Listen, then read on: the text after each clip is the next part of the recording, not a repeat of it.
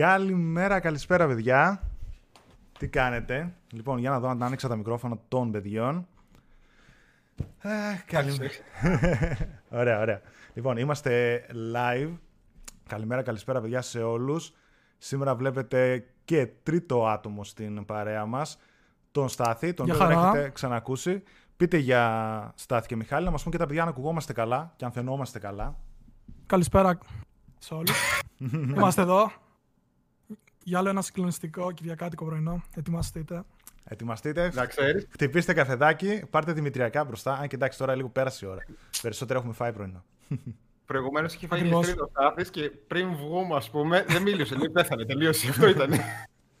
Όχι, όχι, εντάξει. Όχι, εντάξει. Θα σπάσει το, το track που βρήκε. Είναι μπροστά την κάμερα βασικά, γιατί το Στάθη τον έχετε ξανακούσει, ναι, παιδιά, σε βιντεάκια και συζητήσεις που έχουμε κάνει. Απλά τώρα έχουμε προμηθευτεί κάμερες και καινούργια μικρόφωνα και άλλα μέλη της α, ομάδας.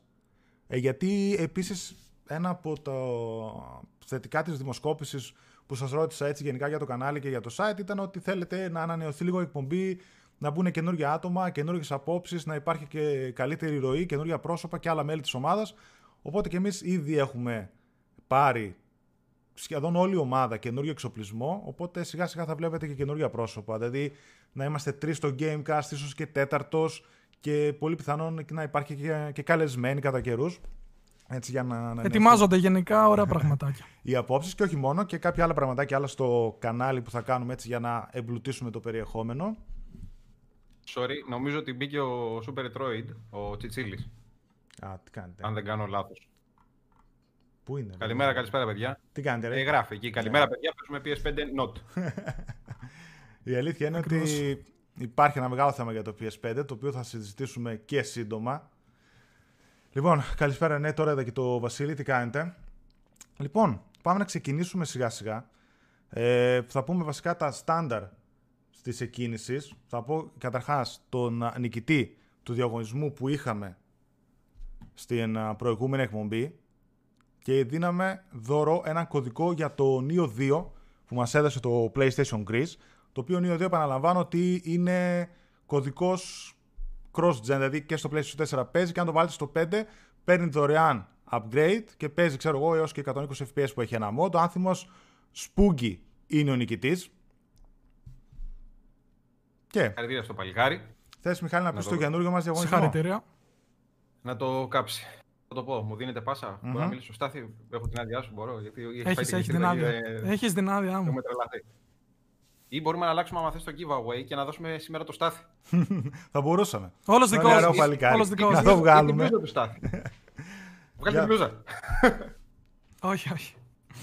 Λοιπόν, συνεχίζουμε με τους διαγωνισμούς εδώ στο πι ες addict τελεία τζι άρ. Λοιπόν, τα κορίτσια μας εκεί τα αγαπημένα στο Diana's World, Υπήρου δεκαπέντε στην Αγία Βαρβάρα. Την προηγούμενη φορά μας είχαν δώσει μια κεραμική κούπα official PlayStation. Αυτή τη φορά μας δίνουν κάτι έτσι για να κοσμείτε το δωμάτιό σας. Και είναι αυτό εδώ. Κάτσε λίγο γιατί γυαλάει. Α, εδώ. Εδώ είσαι. Eat, είναι... sleep, τρίγωνο, κύκλος, ή όμικρον, όπως θέλει ο καθένας, και τετράγωνο, repeat. Ό,τι κάνουμε, δηλαδή, στην... στα γυμναστήρια. Ό,τι κάνουμε στην καραντίνα βασικά, εδώ και αλλά, ναι, κοντά βασικά, ένα χρόνο. Καραντίνα, καραντίνα το κάδρο, PlayStation. Απλή καθημερινότητα. Θα το φέρω και πιο μπροστά να το δείτε έτσι λίγο όσο δεν γυαλάει. Πάρα πολύ όμορφο. Πάρα πολύ όμορφο. Ιδανικό έτσι για τους τοίχους σας, αν δεν έχετε και κάποια φυσούλα ή το οτιδήποτε. Λοιπόν, τα βηματάκια είναι τα εξής και πολύ γνωστά. Subscribe στο κανάλι μας εδώ στο YouTube. Ένα like στο βίντεο το οποίο βλέπετε. Ένα σχόλιο με ό,τι εσείς θέλετε, ε, συν το hashtag πι ες addict τζι άρ. Και το τέταρτο και προαιρετικό βήμα είναι το share του Gamecast, το οποίο παρακολουθείτε τώρα, στο οποιοδήποτε social media για να έχετε, με hashtag πι ες addict τζι άρ. Ένα μεγάλο ευχαριστώ και πάλι στα κορίτσια στο Diana's World, τα οποία μπορείτε να τα βρείτε και στο bio, ακριβώς από κάτω, σε Facebook, Instagram ή σε site. Τα έχουμε όλα από κάτω. Σε ευχαριστώ, Μιχάλη. Να πω και εγώ ξανά Άρα. ότι και το Market είκοσι τέσσερα είναι μαζί μας, όπου έχουμε τον κωδικό πι ες addict για δωρεάν μεταφορικά σε όλη την κατηγορία gaming που έχουν τα παιδιά. Δηλαδή, πρόκειται για παιχνίδια για Switch, για πι σι, για Xbox, για PlayStation τέσσερα, πέντε, κονσόλες και περιφερειακά, τα πάντα έχετε δωρεάν μεταφορικά αν αγοράσετε με τον κωδικό πι ες Addict στο ειδικό πεδίο που υπάρχει στο καλάθι. Ευχαριστούμε φυσικά τους χορηγούς που μας δίνουν έτσι δωράκια και κρατάνε και την εκπομπή. Και πάμε ναι. να πούμε στα νέα της εβδομάδας, παιδιά, τα οποία... Οκ, okay, υπήρχε δηλαδή ύλη, όχι κάτι το εξωπραγματικό, αλλά έχει πραγματάκια να συζητήσουμε. Δηλαδή και σε βιομηχανία. Περιμένουμε ακόμα τις ανακοινώσεις από Sony και από άλλες εταιρείες. Ναι. Όπου, όπου γίνανε... φημολογούνται ότι θα έρθουν. Φημολογούνται όντως, γίνανε και κάποια πραγματάκια, κάποιες ανακατατάξεις στη βιομηχανία. Θα τις πούμε και αυτές με τη σειρά τους, με κάτι Stadia και τέτοια. Οπότε πάω να ξεκινήσουμε λίγο πιο light νέα, έτσι μέχρι να μπουν και άλλα παιδιά στην εκπομπή. Είχαμε μία ανακοίνωση για νέο expansion του Final Fantasy δεκατέσσερα. Είναι το online Final Fantasy, παιδιά, το εμ εμ ο, το οποίο είναι μάλιστα και από τα παιχνίδια τα οποία έκανε ένα απίστευτο comeback. Όσοι τυχόν θυμάστε, δηλαδή βγήκανε, είχαν φάει το τρελό κράξιμο, το πήρε πίσω η εταιρεία. Και το, ξανα, το ξαναέφτιαξαν από Μπράβο. την αρχή, από το τίποτα, και τώρα θεωρείται από τα κορυφαία εμ εμ ο, έτσι. Είναι με φανταστική ιστορία. Αυτό το combat που προσπαθεί, ας πούμε, να, που λένε ότι ίσως κάνει, έκανε το No Man's Sky, ας πούμε, και ίσως δούμε και το Cyberpunk, μακάρι, τέλος πάντων. Είχε βγει επί εποχής PlayStation τρία και το Anthem. Και ήταν το πρώτο έτσι που ήταν και cross-play μεταξύ PlayStation τρία και πι σι. Είχε γίνει μεγάλη πατάτα, το πήρανε πίσω και το ξαναφτιάξανε και έχει φτάσει πλέον να είναι από τα καλύτερα εμ εμ ο. Αποκάλυψαν το καινούργιο Endwalker expansion και δωρεάν αναβάθμιση για το PlayStation πέντε. Νέο Arc και τα λοιπά, ανακοίνωσαν την ε, αναβάθμιση δωρεάν της έκδοσης για το PlayStation πέντε με βελτιώσεις, ε, native φορ κέι στα τριάντα φρέιμς περ σέκοντ ή native τού κέι ανάλυση, φυσικά το κάνει upscale στο φορ κέι στα εξήντα φρέιμς περ σέκοντ και πολύ δυνατά στραπιαίοι χρόνοι φόρτωσης στα πέντε έως δέκα δευτερόλεπτα max. Και ε, στις δεκατρείς Απριλίου θα είναι η Open Beta του καινούργιου expansion, που σημαίνει ότι μια εβδομάδα αργότερα συνήθως βγαίνει από την Open Beta και είναι διαθέσιμο για όλους το patch. Mm-hmm. Δεν ξέρω, εσύ θυμάσαι που ρωτούσες αν ήθελε κάποιος να το ξεκινήσει.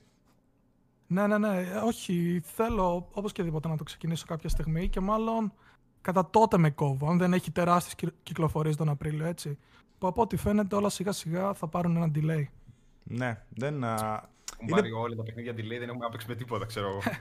Είναι μεγάλο ζόρι να ξεκινήσει κάποιο εμ εμ ο. Δεν ξέρω δηλαδή με τι κουράγιο ή πόσο χρόνο πρέπει να έχεις στη διάθεσή του, έτσι. Και ειδικά μόνος σου είναι λίγο ζόρι. Δηλαδή, αν έχεις παρέα, πες παλεύεται, οκ. Okay. Ναι, ναι, ναι. Τώρα ναι. μόνος σου δεν ξέρω κατά πόσο είναι εφικτό και θέλει να αφιερώσεις και πάρα πολλές ώρες, έτσι. Δηλαδή, για να βγάλεις όλα τα expansion, για να μπορείς να παίξεις το Endwalker που βγαίνει ε, το φθινόπωρο τέλος πάντων, θέλει να αφιερώσεις γύρω στις εκατόν πενήντα πλας ώρες. Επομένως, δεν είναι και λίγος χρόνος, έτσι. Μάλιστα. Καλή τύχη, παιδιά, όσοι το δοκιμάσετε. Το δοκιμάσετε. Ευχαριστούμε. Εγώ, Ανάτος. εγώ απομακρύνομαι εντάχει. Λοιπόν, πάμε στο επόμενο. Καταρχάς, ξανά καλημέρα, καλησπέρα σε όσα παιδιά συνεχίζουν και μπαίνουν τώρα στην εκπομπή. Ευχαριστούμε, παιδιά, που δίνετε το click και το view σε εμάς και περνάμε έτσι μαζί και μιλάμε για το gaming. Ευχαριστούμε το Liquid Solman για το donate που μας έκανε. Γεια σου, ρε Τζόνι. Ευχαριστούμε πολύ. Γιάννης από την ομάδα μας είναι στο chat. Λοιπόν, μια περίεργη είδηση μετά, την οποία την είχα ξανακούσει στο παρελθόν, αλλά πλέον έγινε επίσημο. Ε, χτες βγήκε, αν θυμάμαι καλά. Warner Bros., η οποία μπήκε στη διαδικασία να πατεντάρει το Nemesis System των uh, Shadow, το Middle Earth Shadow παιχνιδιών. Shadow of Mordor και Shadow of Gore. Ναι. Πολύ mm-hmm. περίεργη φάση. Βέβαια, να πούμε ότι ήταν από τα πράγματα τα οποία όντως Ε, τα πήγανε καλά στο παιχνίδι και ήταν κάτι καινούριο, κάτι πρωτότυπο. Και εγώ θυμάμαι όταν είχα παίξει Shadow of Mordor το πώς γινόταν οι ανακατατάξεις, το πώς μπορούσες να σκοτώσεις, να πάρεις με το μέρος σου και όλα αυτά. Ήταν κάτι πολύ καλό και πολύ πρωτότυπο. Για ποιο λόγο τόσο πολύ φαγώθηκε να το πατεντάρει, πάει να πει ότι ίσως να το δούμε και σε άλλα παιχνίδια. Αρνητική κίνηση, κατά με. Mm. με. Μεγάλο φάουλ για τη βιομηχανία που ουσιαστικά, αν το σκεφτούμε, όλα είναι ένα build-up από το μηδέν στη βιομηχανία. Δηλαδή, μπορούσε κάποιος άλλος developer να προσθέσει κάτι καινούριο στο Nemesis System. Τώρα, με την πατέντα της Warner Bros. Δεν γίνεται αυτό, δύσκολο. Δηλαδή, είναι σαν να κάνει πατέντα Nintendo το triple jump του Mario, π.χ. Σκεφτείτε αυτό, τι θα γινόταν. Μετά δεν θα είχαμε platformers, π.χ. Κάπως έτσι το σκέφτομαι. Τάσου, ευχαριστούμε πολύ για τον donate. Όντως ανοίγει ένας χώρος που πάνω να πει ότι εντάξει, οποιοδήποτε πατεντάρει κάτι, κάποιο game system μέσα στο ίδιο το παιχνίδι, τι θα γίνει στο τέλος. Έτσι. Δεν ξέρω, αυτούς τόσο πολύ τους φάνηκε ότι κάνανε τόσο μεγάλο πράγμα που σου λέει δεν θα αφήσουμε κανέναν άλλο να το δοκιμάσει. Ε, βλακία μου ακούγεται και εμένα. Οκ, okay, σαν σύστημα ήταν καλό. Δηλαδή και στο Shadow of War που το είδαμε μετά, σαν παιχνίδι δεν μπορώ να πω ότι τρελάθηκα γενικότερα, αλλά δούλευε καλά. Δεν ξέρω αν θα το βάλει και μέσα και σε άλλα παιχνίδια της. Δηλαδή, αν δούμε αύριο μεθαύριο να ενσωματώνει σε κάποιο παιχνίδι τύπου Batman, ξέρω εγώ, που βγάζει ή κάτι άλλο. Ε, περίεργη είδηση. Δεν ξέρω αν θα βγάλουν και καινούριο βέβαια Middle-earth παιχνίδι κάποια στιγμή. Ε, καλά, το δύο δεν είχε πάει και εξαιρετικά, εδώ που τα λέμε. Όχι, όχι. Ε, ε, ήταν, ε... Ναι. Και το είχαν. Ε, και, και μάλιστα έκανε και, και αρκετή κοιλιά. Και mm. Έκανε αρκετή κοιλιά. Και νομίζω το στούντιο που ήταν να φτιάξει το Shadow of Mordor ήταν έτοιμο να κλείσει πριν το βγάλει, έτσι. Και μετά ήταν, έκανε τρελή επιτυχία. Mm. Και τα κατάφερε. Το πρώτο, ναι. Το, το, πρώτο, ναι, το Shadow of War ναι. έκανε κοιλιά. Μετά στο τέλος είχε αυτό με τα κάστρα. Σαν endgame, το οποίο yeah, ήταν yeah. ψιλοβλακία. Είχε και το grind και μάλιστα είχε και τρόπιο, ας πούμε, το οποίο ήταν και online και έχουν κλείσει yeah. servers και πλέον δεν μπορείς να πάρεις καν την yeah, πλατίνα, yeah. ας πούμε, στο Shadow of War για αυτούς που το κυνηγάνε. Πάντως υπάρχει και στο story. τέτοιο. Υπάρχει και στο πι ες Plus. Το είχε δώσει νομίζω τον Νοέμβριο για όσους θέλουν να το δοκιμάσουν, το Shadow of War, έτσι. Ναι, μπράβο. Καλή Ενώ παραδείξη. Το Shadow of Mordor παίζει πλέον τίποτα. Στυλ δέκα ευρώ, κάτι τέτοιο. Έξω στα καταστήματα μπορείτε να το βρείτε. Πα, διαβάζω εγώ τα σχόλια των παιδιών. Θα αρέσουν Batman, Assassin και τέτοια. Θα τους αρέσει. Ειδικά αν σας αρέσει και ο Άρχοντας. Ο Γιάννης λέει: η Nintendo έχει πατεντάρει, λέει, από εποχή Super Nintendo τον τρόπο λειτουργίας του D-pad. Με αποτέλεσμα όλες οι υπόλοιπες να βρουν τρόπους να την προσπελάσουν. Μάλιστα. Καλά, εντάξει. Από πατέντες έχουμε δει full σε επίπεδο hardware. Γίναν διαθέσιμα, παιδιά, και θέλω έτσι λίγο να τα σχολιάσουμε όσοι τυχόν τα παίξατε. Τα πι ες Plus παιχνίδια Φεβρουαρίου. Είχαμε πει στην προηγούμενη εκπομπή ότι ήταν ε, από τους πιο ε, καλούς μήνες στο πι ες Plus. Είχε δώσει το Distraction All Stars, το Control Ultimate Edition και το Concrete Genie. Ε, έχετε παίξει το Distraction? Ε, εγώ ναι, το έπαιξα περίπου μισή με μία ώρα, όχι πολύ. Μπήκα να δω απλά τι γίνεται. Ε, Εντάξει, φαίνεται ικανοποιητικό, όχι για παραπάνω από οκτώ με δέκα ώρες, δηλαδή δεν πιστεύω ότι είναι κάτι όπως το Rocket League π.χ. που, θα γίνει φαινόμενο, που έχει γίνει φαινόμενο, έτσι. Αλλά ουσιαστικά κάνει και καλή χρήση του DualSense, μου άρεσε δηλαδή αυτά που έδωσε. Εντυπωσιακά γραφικά, είναι... δεν το περίμενα, αλλά μέχρι εκεί, ας πούμε, ίσως για να περάσει λίγο η ώρα να γελάσεις, αυτό, τίποτα παραπάνω. Και ένα παιχνίδι που ευτυχώς που μπήκε στο Plus, και δεν βγήκε στα εβδομήντα με ογδόντα ευρώ πόσο θα έχει. Πες, κατευθείαν Μιχάλη. Εννοώ, κατάλαβες. Αυτός ναι, ναι. ήταν μεγάλη πατέντα με το που γλιτώσαμε τα εβδομήντα ογδόντα πόσο ήταν, αλλά νομίζω ναι, το τυράκι ναι. ήταν γι' αυτό που έδωσε η Sony ότι, ήταν, ότι είναι πλήρες, ε, ε, πώς το λένε, εξελινισμένο. Εντάξει, δεν έχει, ο εξελινισμός υπήρχε, δεν υπήρχε, δεν έχει κάτι. Έχει έναν παρουσιαστή που λέει πέντε πράγματα. Όχι, απλά σε ιντριγκάρει να το δοκιμάσεις αυτό. Εντάξει. Ναι. Εγώ, ας πούμε, δεν το έχω δοκιμάσει, γιατί ούτε και το ρώτηκε και τη λίγμα άρεσε, αλλά... Mm. Δεν ξέρω σε τι φάση, αν είναι η ίδια φάση. Εγώ το μόνο που έχω να πω είναι ότι το Concrete Genie είναι εκπληκτικό. Σαφώς δεν είναι για όλους. Προφανώς, γιατί το βλέπω και στα σχόλια στα παιδιά ότι πολλοί δεν μπορέσαν να το παίξουν ή το δοκιμάσανε και το κλείσανε. Εμένα μου αρέσει πάρα πολύ και ξέρεις τι μου θυμίζει. Ο Στάθης ίσως να μην το θυμάται, επειδή είναι πιο μικρός. Θυμάσαι στην Ι Αρ Τι ένα ή Ι Αρ Τι δύο, δεν θυμάμαι, το Art Attack. Ναι, ναι, εγώ το θυμάμαι. Τώρα εντάξει, εγώ δεν έχω ιδέα. Όσοι στο chat το ξέρετε, νομίζω το Art Attack μου το θυμίζει πάρα πολύ το Concrete Genie. Το Concrete Genie όντως είναι ωραίο.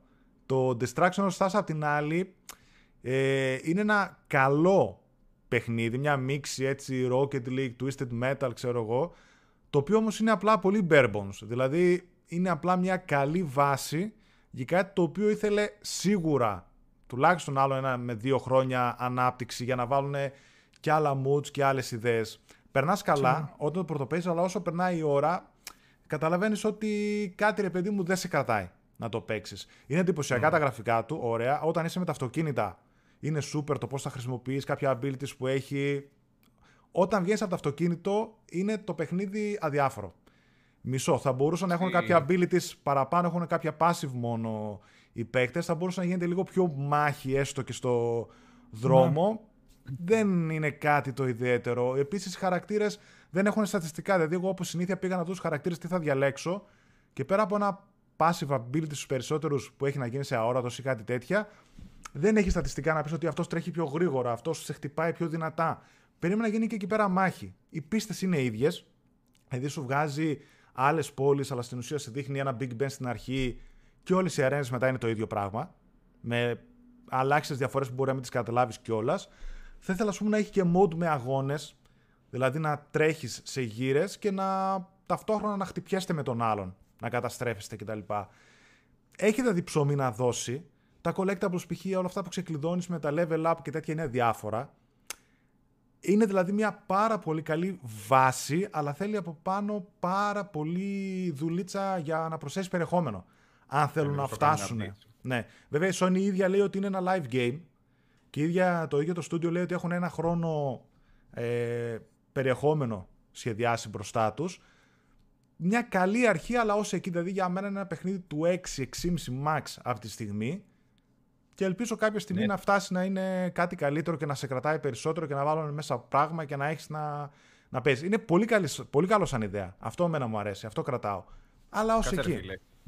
Ε, Προσωπικά ναι, δεν το θεωρώ. Το... Πες Μιχάλη. Πες Μιχάλη.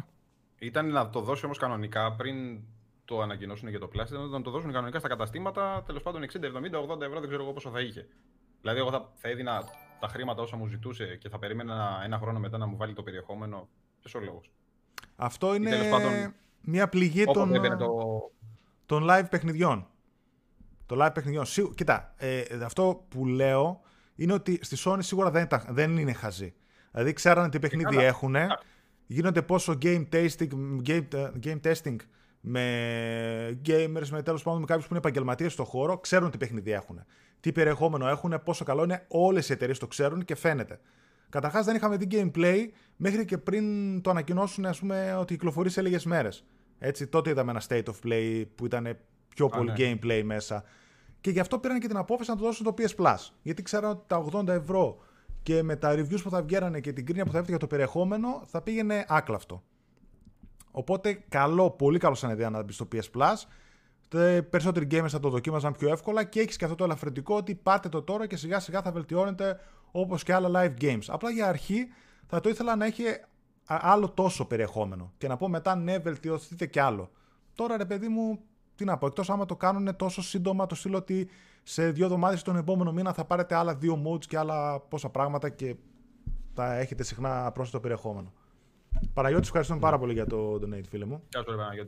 Θα, θα πάω λίγο στα σχόλια των παιδιών, που είναι αρκετά. Για να δω. Καλά, Art Attack λέει που το θυμήθηκες, Μιχάλη. Κρύβε, κρύβε χρόνια, γράφει ο Μάριος. Κρύβε χρόνια. Ναι, γι' αυτό σου λέω, ο Στάθης δεν το ξέρει. Ο Παύλος λέει στο Gotham Knights. Βέβαια δεν, δεν το έχουν πει. Φαντάζομαι το διαφημίζανε ότι θα μπορούσαν να είχαν βάλει τον Nemesis System. Αλλά νομίζω εκεί θα το διαφημίζανε. Ε, πάω παρακάτω. Για το Concrete Genie λένε ότι είναι πολύ καλό, αλλά για το τέτοιο σε βαθμολογίες τα πήγε πολύ χάρη το Distraction All Stars. Νομίζω έχει κάτι εξήντα κάτι στο Metacritic, το οποίο το θεωρώ ακριβώς όσο πρέπει να είναι το παιχνίδι. Όσο το αρμόζει. Ναι, όσο το αρμόζει δηλαδή. Δεν. Ο Χάρης λέει στο chat ότι θα μπορούσε να ήταν free παιχνίδι κινητού ουσιαστικά. Αν το έβγαζαν σαν μια free-to-play φόρμουλα, πιστεύω θα πήγαινε πολύ καλύτερα. Όπως π.χ. το Fall Guys, έτσι. Θα μπορούσαν. Όχι, όχι ακριβώς έτσι, όπως είχε γίνει το Rocket League μετά, ναι. μετά από κάποιο διάστημα να γίνει free to play και να προσθέσουν επιπλέον περιεχόμενο. Μπορεί να το κάνανε. Να... Δεν το κάνανε από... έτσι. Και τώρα το κάνανε τύπου free to play, απλά το βάλουν πίσω το paywall του πι ες Plus. Ε, ναι, του πι ες Plus. Για να, για να έχουν κάποια άσχεση, να προωθήσουμε και λίγο την υπηρεσία. Δεν θα Έχει... ήταν απίθανο σε πέντε έξι μήνες να το δούμε π.χ. δωρεάν εντελώς. πέντε έξι μήνες όχι, αλλά του χρόνου ίσως ναι, άμα μπει και άλλο περιεχόμενο. Επίσης έχει κάποια microtransactions, δηλαδή παίρνεις κάποιους πόντους ah, ε, right. και in-game και τους αγοράζεις με λεφτά. Απλά αυτά που ξεκλειδώνεις, παιδί μου, είναι ψιλοαδιάφορα. Δηλαδή ναι.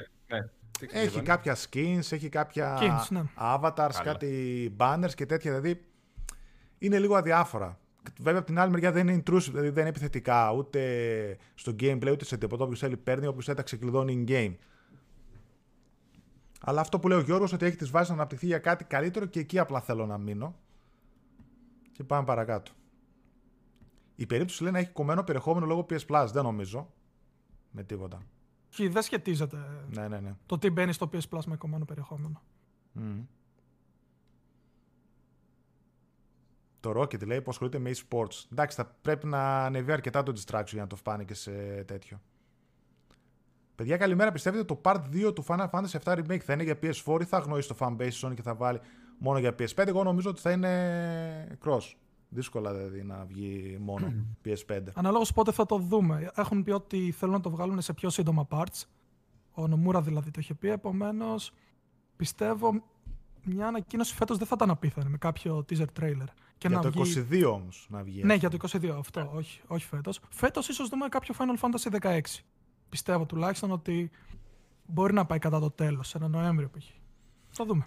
Απλά άμα βγει το είκοσι δύο, νομίζω ότι είναι λουκούμι να βγει cross-gen, γιατί μια χαρά έτρεχε στο τέσσερα. Μηχανή γραφικών η ίδια θα είναι, δεν είναι ότι θα αλλάξει κάτι στο καινούριο part και θα έχεις και μια βάση εγκατεστημένη εκατό πόσα εκατομμύρια και πι ες φορ και πι ες φάιβ. Καλησπέρα Κώστα. Α, οπότε, ναι. Πάμε παρακάτω, αφού μίλησαμε έτσι και λίγο για τα πι ες Plus. Καλός μήνας πάντως, παιδιά, τίμιος, επαναλαμβάνω, ναι, δηλαδή είτε δώσατε εξήντα, είτε αυτό που λέω συνέχεια, αγοράζετε Black Friday ή Days of Play στα σαράντα πέντε ευρώ τη συνδρομή, τα βγάζει τα λεφτά του από τον Ιανουάριο-Φεβρουάριο συνδρομή πλέον. Εγώ, να σου πω την αλήθεια, δεν περίμενα να δώσω το Concrete. Γενικά τους τελευταίους μήνες έχει αρχίσει να δίνει πολύ καλό πράγμα, έτσι. Ναι. Ενώ μες τη χρονιά δεν έδινε τόσο καλά παιχνίδια μέσα στο είκοσι είκοσι. Αν και θα το ξαναπώ εγώ, μου λείπουν τα indie που έδινε. Τα έχω εκτιμήσει λίγο περισσότερο. Ναι, η αλήθεια είναι ότι βολεύει αυτή η υπηρεσία για να δοκιμάζει ο κόσμος indie που δεν τα αγόραζε έτσι κι αλλιώς. Δηλαδή, ας πούμε, ναι. και εγώ το Game Pass, που Σπύρος, ευχαριστούμε πάρα πολύ για τον Donate. Π.χ. στο Game Pass αυτό με βολεύει yeah, πολύ, yeah. γιατί τα μεγάλα παιχνίδια τα παίζω στο PlayStation, μπορεί να τα αγοράζω και τέτοια. Ενώ τα Game Pass που είναι και πάρα πολλά indies μέσα, έχω την ευκαιρία να δοκιμάσω πέντε δέκα indies σε μια μέρα, ας πούμε. Τα δύο τρία yeah. να μ' αρέσουν είναι κέρδος. Τα υπόλοιπα δεν θα τα πληρώσω ποτέ κάτι έξτρα και μια χαρά. Ακόμα και από το πι ες Plus Collection είναι εμφανής η έλλειψή της, έτσι. Mm. Θα μου πεις ότι έχουν ναι. βάλει μόνο τριπλ έι, αλλά αν είχαν και κάποιο indie εκεί μέσα θα ήταν ωραία. Χρειάζεται δηλαδή. Το Control για να παίξεις το ντι ελ σι Expansion πρώτα πρέπει να έχεις τελειώσει το main story, ναι. Το save από ό,τι μου είπε ένα παιδί, δεν πρόβα το δοκιμάσω, ότι τα αναγνωρίζει, σου βγάζει δηλαδή να παίξεις τα ντι ελ σι. Και τρέχει μια χαρά στο πι ες φάιβ, να ξέρετε. Α, αν λες για save από πι ες φορ σε πι ες φάιβ, δεν γίνεται η μεταφορά. Αν εννοείς αυτό. Ε, Τουλάχιστον ε... έτσι είχε πει η Remedy. Δεν το έχω δοκιμάσει. Είχαν πει ότι. Μιλούσα με ένα παιδί. Εντελώς διαφορετική έκδοση. Στο Facebook μου στείλε μήνυμα ένα παιδί και μου λέει: Λέω δεν πρόλαβα να το δοκιμάσω. Το έχω τερματίσει το τέσσερα. Και πήγε μετά αυτός, το δοκίμασε και μου λέει: Ναι, με βγάζει να παίξω μια χαρά με τα ντι ελ σι. Τώρα τι εννοούσε, Ξε... μήπως, μήπως εξτρά στο μενού. Νομίζω ότι τα ντι ελ σις μπορείς να τα παίξεις και χωρίς να έχεις τελειώσει το main story. Mm, αν εντάξει, γιατί φαίνεται, δεν το έχω ακούγεται λίγο πα, παράλογο, νομίζω γίνεται. Στο βγάζει δηλαδή τουλάχιστον σαν επιλογή στο κεντρικό μενού, γιατί το έβαλα να το δω λίγο. Ε, άρα έτσι, αυτό. έτσι γιατί να. αυτό που λες στην αρχή λέγανε το save δεν μεταφέρεται. Οπότε μικρό το κακό για αυτούς που το τερματίσανε. Πάντως, παιδιά, παίζει νερό. Από ό,τι είδα και ένα Digital Foundry βιντεάκι που κάνανε συγκριτικό, παίζει νερό. Να και ωραίο haptic feedback εγώ, σε, στο DualSense. Να το λένε τα παιδιά εδώ πέρα ότι τρέχει τρομερά στο πέντε. Εντάξει, βέβαια φαινόταν ότι στο τέσσερα αγκομαχούσε το καημένο. Ούτε και ναι. με Ray Tracy και αυτά στο πέντε ήταν, ήταν για το πέντε, αλλά οκ. Okay. Πάντως το λένε, το save δεν το αναγνωρίζει. Ναι. Το γράφουν τα παιδιά. Ωραία, αλλά, αλλά κάπως έτσι έγινε. Το παιδί τα έπαιξε τα ντι ελ σι από το μενού παρά από το, το ότι αναγνώρισε το save και πας παρακάτω. Ωραία, ευχαριστούμε. Α. Ο North ρωτάει, καλημέρα παιδιά, μπορεί κάποιος υπεύθυνο να πει τι ισχύει με την εγγύηση του πι ες φάιβ? Ε, ένα χρόνο εγγύηση έχει από την αντιπροσωπεία, έτσι κι αλλιώς. Αυτό είναι πάντα η... Αν εννοεί. Ναι, Τάσος, ευχαριστούμε πάρα πολύ για το donate.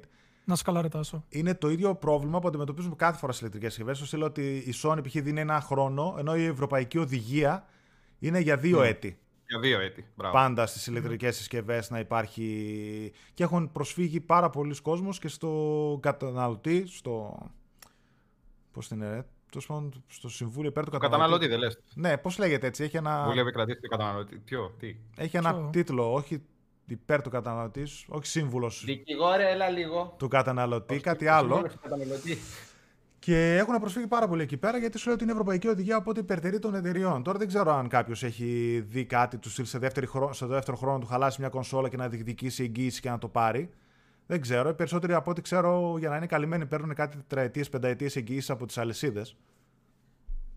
Που και ε, αυτό πάντως είναι έχουν μια γίνει διάφορες ε, πουστιές που λέμε, που πηγαίνει κάποιος τέλος πάντων σε κάποια μεγάλη αλυσίδα και γίνεται αυτό και ε, τέλος πάντων με τα χίλια ζόρια στο κάνουν. Συνήγορος του καταναλωτή. Σύμβουλος εγώ τι. Α, ναι ρε. Συνήγορος. Ντροπή, κλείσε, κλείσε τα παράθυρα. Κλείσε τα παράθυρα. Συνήγορος του καταναλωτή. Ναι, δεν είναι. Προστασία α... του καταναλωτή. Η γραμμή της Sony είναι ένας χρόνος, η γραμμή η ευρωπαϊκή είναι δύο έτη και οι αλυσίδες με σαράντα με πενήντα ευρώ σου πουλάνε για τέσσερα πέντε χρόνια. Δηλαδή... Α, ναι, αλλά α... εκεί όμως δεν είναι. Έχει όμως μικρά παραθυράκια εκεί στο, στο τρία πέντε που λες τα τρία με πέντε χρόνια. Γιατί δούλευα στην συγκεκριμένη αλυσίδα, έχει μικρά παραθυράκια με μικρά γράμματα εκεί πέρα. Ψόλα έτσι δεν γίνεται. Και στα κινητά και στα ναι, αλλά νομίζω... μην νομίζω ότι θα σπάσει η κονσόλα και θα την κάνουν καινούρια. Α, μην το λες. Εμένα, εμένα είχε σπάσει το πι ες φορ εντελώς και μου το, το είχα πάει στο public και μου το είχαν φτιάξει κανονικά. Σεβαστή άποψή σου, δεν μας ενδιαφέρει. Στο φτιάξανε ή σου δώσανε καινούριο?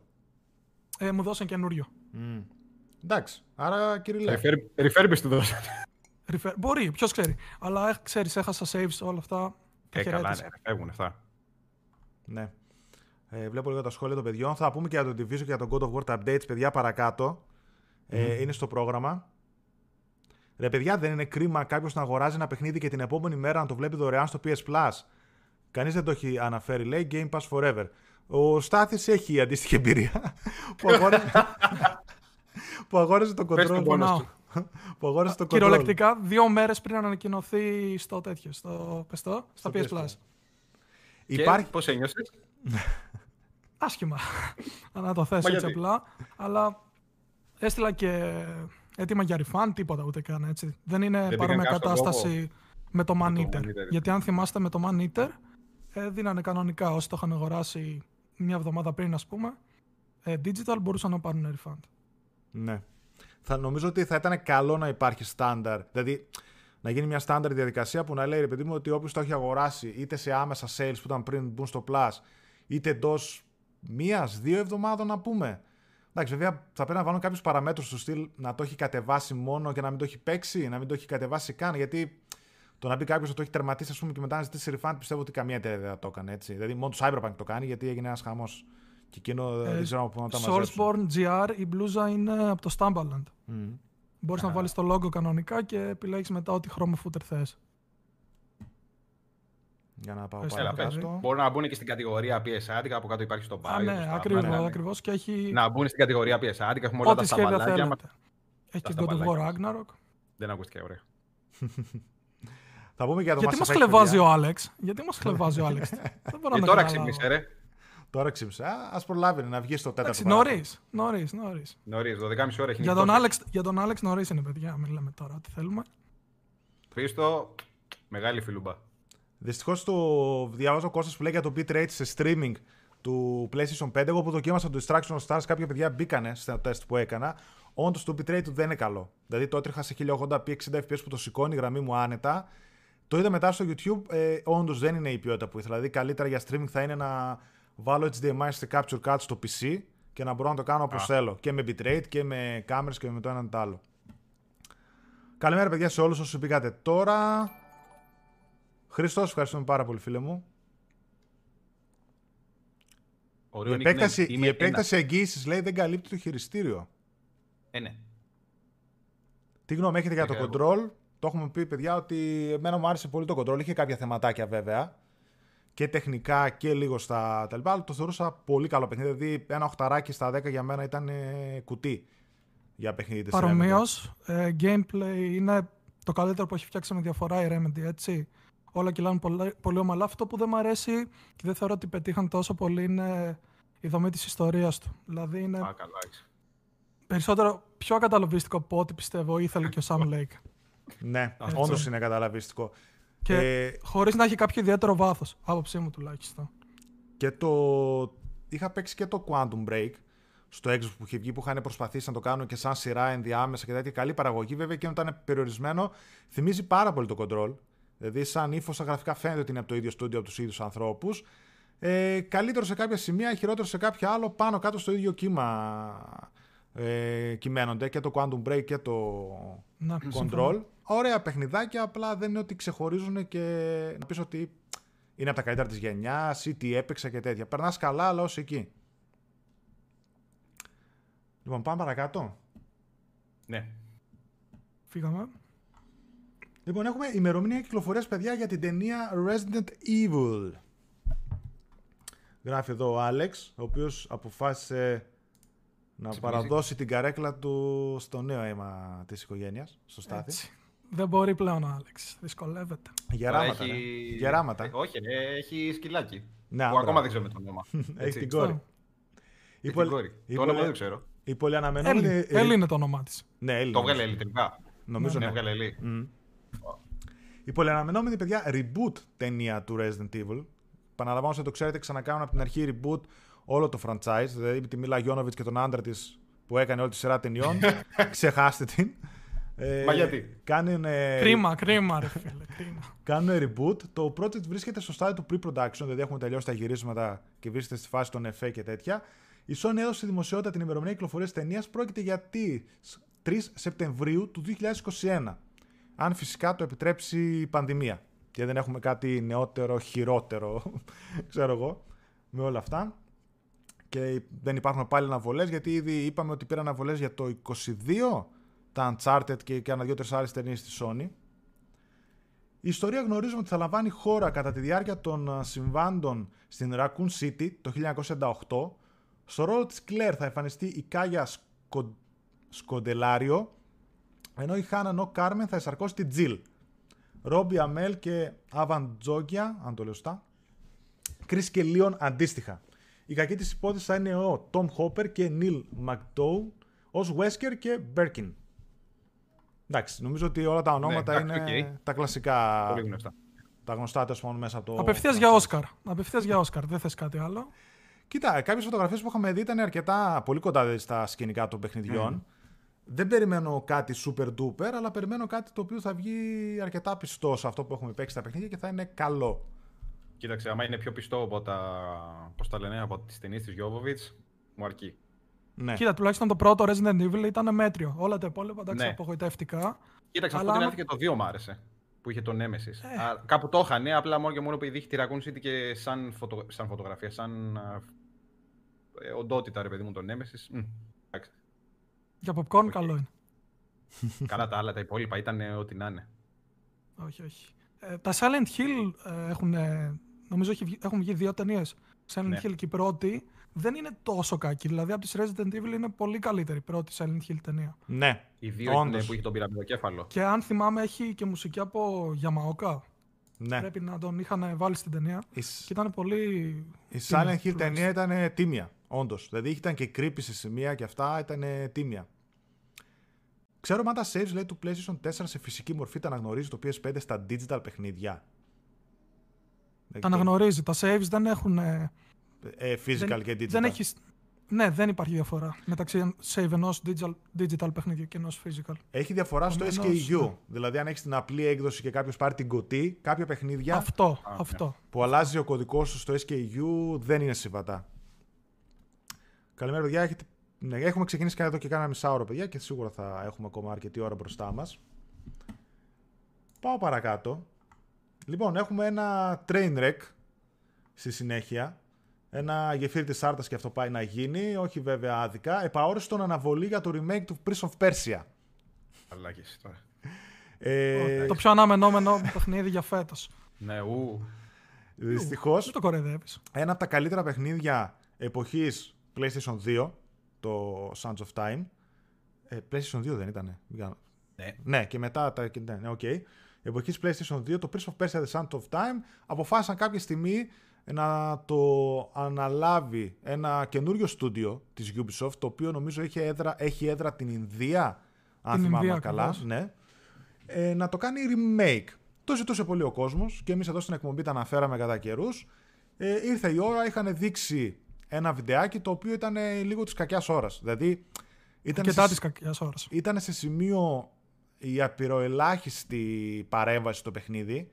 Δηλαδή απλά λίγο καλογιαλίσανε τα γραφικά και σε σημείο που χαλάσανε μέχρι και το ιδιαίτερο art style που είχε το Sands of Time. Φαίνεται Έπεσε... ξεκάθαρα ότι ναι. πρόκειται για ένα cash grab, ας πούμε, mm. ώστε να τεστάρει λίγο Ubisoft τα νερά, ξέρεις, για να δουν το τι θα κάνουμε τη σειρά, αν πουλήσει ή δεν πουλήσει καθόλου. Ναι. Ναι, το θέμα είναι ότι το παρουσίασαν σαν remake και αυτό που έχουμε πει πολλάκις είναι ότι δεν είναι remake αυτό το πράγμα. Όντως. Σε αυτό έχει δίκιο ο Μιχάλης. Δηλαδή φαίνεται ότι είναι ένα remaster με. Χειροβουλιά. Ναι, τελείως. Του στυλ του πάρτε το, ας πούμε, μια εργολαβία εσείς τρία, τέσσερα, πέντε να βγάλετε την πρακτική σας, ναι. Ξέρω εγώ, και τελείως υπόθεση ένα απλό upscale. Μα εμένα με πείραξε, δηλαδή δυστυχώς τώρα στο live δεν μπορούμε να βάλουμε εύκολα παιδιά βιντεάκια να παίζουν και τέτοια. Αλλά όσοι το έχετε δει, καταλαβαίνετε τι λέω. Με πείραξε ότι χαλά, σε σημείο που χάλασε μέχρι και το art style το ιδιαίτερο που έχει, που απλά με ένα upscale, ας πούμε, εκείνο θα φαινόταν ήδη ωραίο. Κάποια πρόσωπα που δείχνανε, ας πούμε, ήταν copy-paste, ήταν πολύ περίεργα, ήταν κακή και δουλειά. Και το σύστημα μάχης που βλέπαμε έτρεχε στα δώδεκα F P S χωρίς λόγο. Ναι. Δεν ξέρω. Είναι και πολύ καινούριο στούντιο, έτσι, με νέα άτομα που δεν, ίσως να μην έχουν την αλφα εμπειρία που έχει η Ubisoft Quebec π.χ. Ναι. Ε, ναι, αλλά αφού δεν έχεις την αλφα εμπειρία ή την οποιαδήποτε εμπειρία, γιατί το παρουσιάζεις απλά για να πεις ότι. Α, γιατί πολύ το απλά η Ubisoft το έδωσε σε αυτό το στούντιο, το οποίο δεν έχει εμπειρία, γιατί δεν ήθελε να το φορτώσει σε ένα από τα δεκαπέντε άλλα στούντιο. Στούντιο που Καταλαβα... είναι τα καλά της, ας πούμε. Καταλαβαίνω τι εννοείς, αλλά το θέμα είναι ότι βγάζεις ένα παιχνίδι που το ζητάει ο κόσμος εδώ και χρόνια. Και εκτός αυτού η Ubisoft είναι κολοσσός στην gaming βιομηχανία, δεν είναι χθεσινή. Mm. Σίγουρα. Οπότε, ρε παιδί μου, υποτίθεται περιμένεις και ένα, αν όχι φοβερό αποτέλεσμα, περιμένεις ένα πάρτιο προς μέτριο αποτέλεσμα. Αυτό που έδειξαν ήταν μια προχειροδουλειά, mm. ότι το πήραμε, το φτιάξαμε για δύο τρία λεπτά, πάρτε το. Δηλαδή, mm. δεν ήταν πολύ κακό. Μου θυμίζει την περίπτωση του προ... τέτοιου. Έβγαινε. Γι' αυτό και σκέψω ότι πες... ήταν να κυκλοφορήσει την εικοστή πρώτη Ιανουαρίου, δηλαδή θα το είχαμε παίξει ήδη υπό άλλες συνθήκες. Είχε πάρει αναβολή, παιδιά, για δεκαοκτώ Μαρτίου. Ντελαμίσιο, ευχαριστούμε πάρα πολύ, φίλοι, για το donate. Είχε πάρει αναβολή για δεκαοκτώ Μαρτίου και πλέον βγήκε η εταιρεία και ανακοίνωσε ότι παίρνει αναβολή το παιχνίδι επαόριστον. Μέχρι να, φτάσουν, ναι, μέχρι να φτάσουν στο επιθυμητό αποτέλεσμα, τέλος πάντων, που θέλουν αυτοί και ο κόσμος. Και καλά, εντάξει, γράφανε πάλι ότι θέλουμε χρόνο να βελτιώσουμε το παιχνίδι, την εμπειρία και τέτοια. Και καλά, τι θα πούμε. Και κάποια στιγμή θα το ξαναανακοινώσουν. Ε, βέβαια, δεν είναι το μόνο παιχνίδι που έχει πάρει επαόριστον αναβολή. Να θυμίσω τώρα, θυμήθηκα ότι και το Skull and Bones έχει επαόριστον αναβολή. Νομίζω και αυτό είναι σε development hell. Α, ναι, καλά είσαι. Αυτό, φημ, αυτό φημολογείται ότι το φτιάχνουν και από την αρχή κιόλας. Ναι. Γιατί το, το Beyond the Souls. Το είδαμε ένα τρέιλερ και εντάξει, οκ. Okay. Επίσης. Beyond Good and Evil, good and, ναι, το Good and hey, Evil. Good and, ναι, sorry. Το Beyond the Soul, είπα εγώ. Ναι, συγγνώμη. Όχι, δεν πειράζει. Δηλαδή είναι κάποιο παιχνίδι της Ubisoft που βλέπω ότι. Τέλος πάντων, το Beyond Good and Evil δύο λένε και καλά ότι πάει μια χαρά, απλά τους τρώει χρόνο του development. Το άλλο, το Skull and Bones, φάνηκε ότι πρέπει να το κάνουν restart δύο-τρεις φορές, δεν τους βγαίνει με τίποτα και δεν ξέρω αν θα κυκλοφορήσει κιόλας, ας πούμε. Θαύτηκε ή ναι. Στην τελική. Μπορεί να θαυτεί, ας πούμε, ήσυχα και να ακυρωθεί. Και φτιάχνουν πώς άλλα τα μεγάλα στούντιο, Avatar παιχνίδι περιμένουμε, ε, τι άλλο είχαν ανακοινώσει, καινούριο παιχνίδι σε συνεργασία, ποιο κάνανε, Α, ένα Star Wars παιχνίδι, η Massive. Ναι, με τη Lucasfilm Games. Ναι, που έβγαλε το Division. Το έξι το Far Cry πότε βγήκε. Α, το γράψαμε τώρα. Και το Far Cry έξι έχει πάρει αναβολή, το Rainbow Six Quarantine έχει πάρει αναβολή και αυτά ήταν να κυκλοφορήσουν έως τώρα, φαντάσου. Ναι, ναι, ναι. Πολύ πίσω μόνο το θέμα. Αυτό είχε ξαναγίνει και πέρυσι, αν θυμάστε, με το Legion και το, Immort- mm. το Gods and Monsters που έγινε μετά Immortals Phoenix Rising. Mm. Φαίνεται yeah. γενικά ότι υπάρχει μια ανισορροπία στη Ubisoft. Ναι. Ε, παρόλο που την έχω σε εκτίμηση, γιατί μου αρέσει πάρα πολύ το ότι βγάζει καινούργια παιχνίδια, νέα άι πις και τέτοια, περισσότερα τουλάχιστον από ό,τι άλλες, από άλλους publishers, κάπου λίγο δεν μπορεί να διατηρήσει καλά τις ισορροπίες, τουλάχιστον την ποιότητα των παιχνιδιών τους, έτσι. Για να πάω λίγο στα σχολεία των παιδιών. Ο Ντελαμίσιου φίλη, όχι φίλος. Δεν το είδα. Να, ναι, συγγνώμη τότε. Ναι. Όχι, παιδιά, ακόμα δεν έχουμε πει έτσι για πι ες φάιβ δύο τρία πραγματάκια. Θα πούμε παρακάτω. Στην, α, σε λίγο το ας πούμε. Ο H-Looper ένα ρωτάει αν είναι διαθέσιμο το φορ κέι patch για το Division δύο. Αν, είναι. Έχει, αν υπάρχει. Είναι, είναι. Okay. Θα το αναφέρω σε λίγο, παιδιά. Είναι διαθέσιμο. Το Cyberpunk έκανε καλό στη βιομηχανία, λέει Hogwarts αναβολή, Gollum αναβολή, Prince of Persia αναβολή και όχι μόνο. Yeah. Και άλλα πόσα, παιδιά. Γενικότερα να ξέρετε ότι το πρόβλημα ποιο ήταν με την πανδημία. Ότι όταν ξεκίνησε η πανδημία πέρσι τέτοια εποχή, τέλη Φεβρουαρίου, Μάρτιο, ε, κάποια παιχνίδια μετά προλάβανε και βγήκανε. Δηλαδή και το The Last of Us και το Ghost of Tsushima και τα Final Fantasy και το Resident Evil τρία είχαν βγει, αλλά αυτά ήταν στο τέλος της παραγωγής τους. Δηλαδή ήταν σχεδόν έτοιμα ενενήντα τοις εκατό ενενήντα πέντε τοις εκατό, οπότε λίγο remote working από το σπίτι, τα βγάλανε μια χαρά. Το πρόβλημα ήταν στα παιχνίδια που ήταν στη μέση της παραγωγής τους και ήταν να βγουν, ας πούμε, φέτος. Το είκοσι ένα. Εκείνα τα χτύπησε πάρα πολύ η πανδημία στα ξαφνικά και γι' αυτό τα delays τα βλέπουμε τώρα. Ενώ πέρσι δεν ήταν τόσα πολλά. Το είκοσι ένα θα φανούν και σίγουρα θα έρθουν και άλλα delays ε, από παιχνίδια γνωστά που περιμένουμε και όχι. Δηλαδή να πω ότι π.χ. το και ένα Bridge of Spirits για το πι ες φάιβ δεν ξέρουμε ημερομηνία. Το Ratchet εντ Clank ήταν στα launch window και καλά υποτίθεται μέχρι το Μάρτιο θεωρητικά. Θα πρέπει να κυκλοφορήσει, δεν έχουμε καν ημερομηνία κυκλοφορίας και είμαστε Τίποτα. Φεβρουάριο. Φεβρουάριος. Και το Κίνα είχαν πει στο τρέιλερ που είχε βγάλει η Sony για το πι ες φάιβ στην σι ι ες φέτος, είχαν πει ότι θα βγαίνει Μάρτιο. Που τώρα έχουμε Φεβρουάριο, επομένως το marketing κάποτε πρέπει να ξεκινήσει. Ναι. Εκτός, θα φύγει και αυτό πίσω. Εκτός αν βγάλουν κάνα state of play τώρα Φεβρουάριο, ξέρω εγώ, ναι, και πούνε Μάρτιο θα παίξει τεράτσι Νικλάν και Κίνα. Δεν ξέρω, παιδιά, το God of War Ragnarok, τέλος πάντων όπως θα λέγεται, γιατί like. δεν είναι η ονομασία του Ragnarok του είκοσι ένα, δεν νομίζω. Ελπίζω τουλάχιστον να μην πάρουν αναβολές τύπου Horizon, Zero Dawn ή κανένα άλλο παιχνίδι, γιατί μετά ε, πολύ απλά ως και, και αυτοί που καίγεστε για PlayStation πέντε και δεν μπορείτε να βρείτε ή το έχετε προπαραγγεί, ah, δεν, δεν σας έχει έρθει, ε, δεν θα υπάρχει κανένας λόγος ε. να, να τρέμει το φιλοκάρι σας που δεν έχετε πι ες φάιβ. Μόλις πήγα να σχολιάσω αυτό το πράγμα, ότι όσοι σχολιάσαν ότι δεν έχουμε πι ες φάιβ και τέτοια, ε, δεν χάνεται και κάτι. Πραγματικά. Ναι. Δηλαδή, αν παίξετε ένα Spider-Man, okay, και. Η αλήθεια είναι αυτή. Δηλαδή, κάποιος για το είκοσι ένα δεν θα μπορέσει να παίξει το Ratchet εντ Clank, αν βγει, ας πούμε. Δεν θα μπορέσει να παίξει ένα-δύο ακόμα παιχνίδια από third parties που ίσως να είναι αποκλειστικά στο πι ες φάιβ ε, και ως εκεί. Δηλαδή, στην ουσία, από το Δεκέμβρη που μας έρχεται και μετά θα γίνει πιο must το να έχει κάποιος πι ες φάιβ, ας πούμε. Δηλαδή, στο το είκοσι ένα δεν θα χάσει κάτι. Το καταλαβαίνω πολλοί που θέλουν ε, να το πάρουν day one, να παίζουν τα παιχνίδια, να τρέχουν καλύτερα. Ακόμα και αυτό το καταλαβαίνω. Ναι, οκ, okay, αλλά η ουσία είναι ότι δεν. Ένα Demon's Souls βγήκε και εκείνο mm. δεν είναι για όλο τον κόσμο, ας πούμε. Προφανώς, ίσως γιατί μην δούμε και το Horizon, έτσι. Ε, εγώ το πιστεύω σιγουράκι για φέτος τουλάχιστον. Και, και, και εγώ αυτό θα έλεγα. Πιστεύω ότι είναι έτοιμο. Προς το τέλος, αν βγει. Εντάξει, ναι, αυτό δεν το ξέρεις. Έστω για είκοσι ένα, ρε παιδί μου, γενικότερα. Oh. Και ένα Ratchet oh. μπορεί να μπει π.χ. το καλοκαίρι. Επομένως δεν ξέρουμε τίποτα.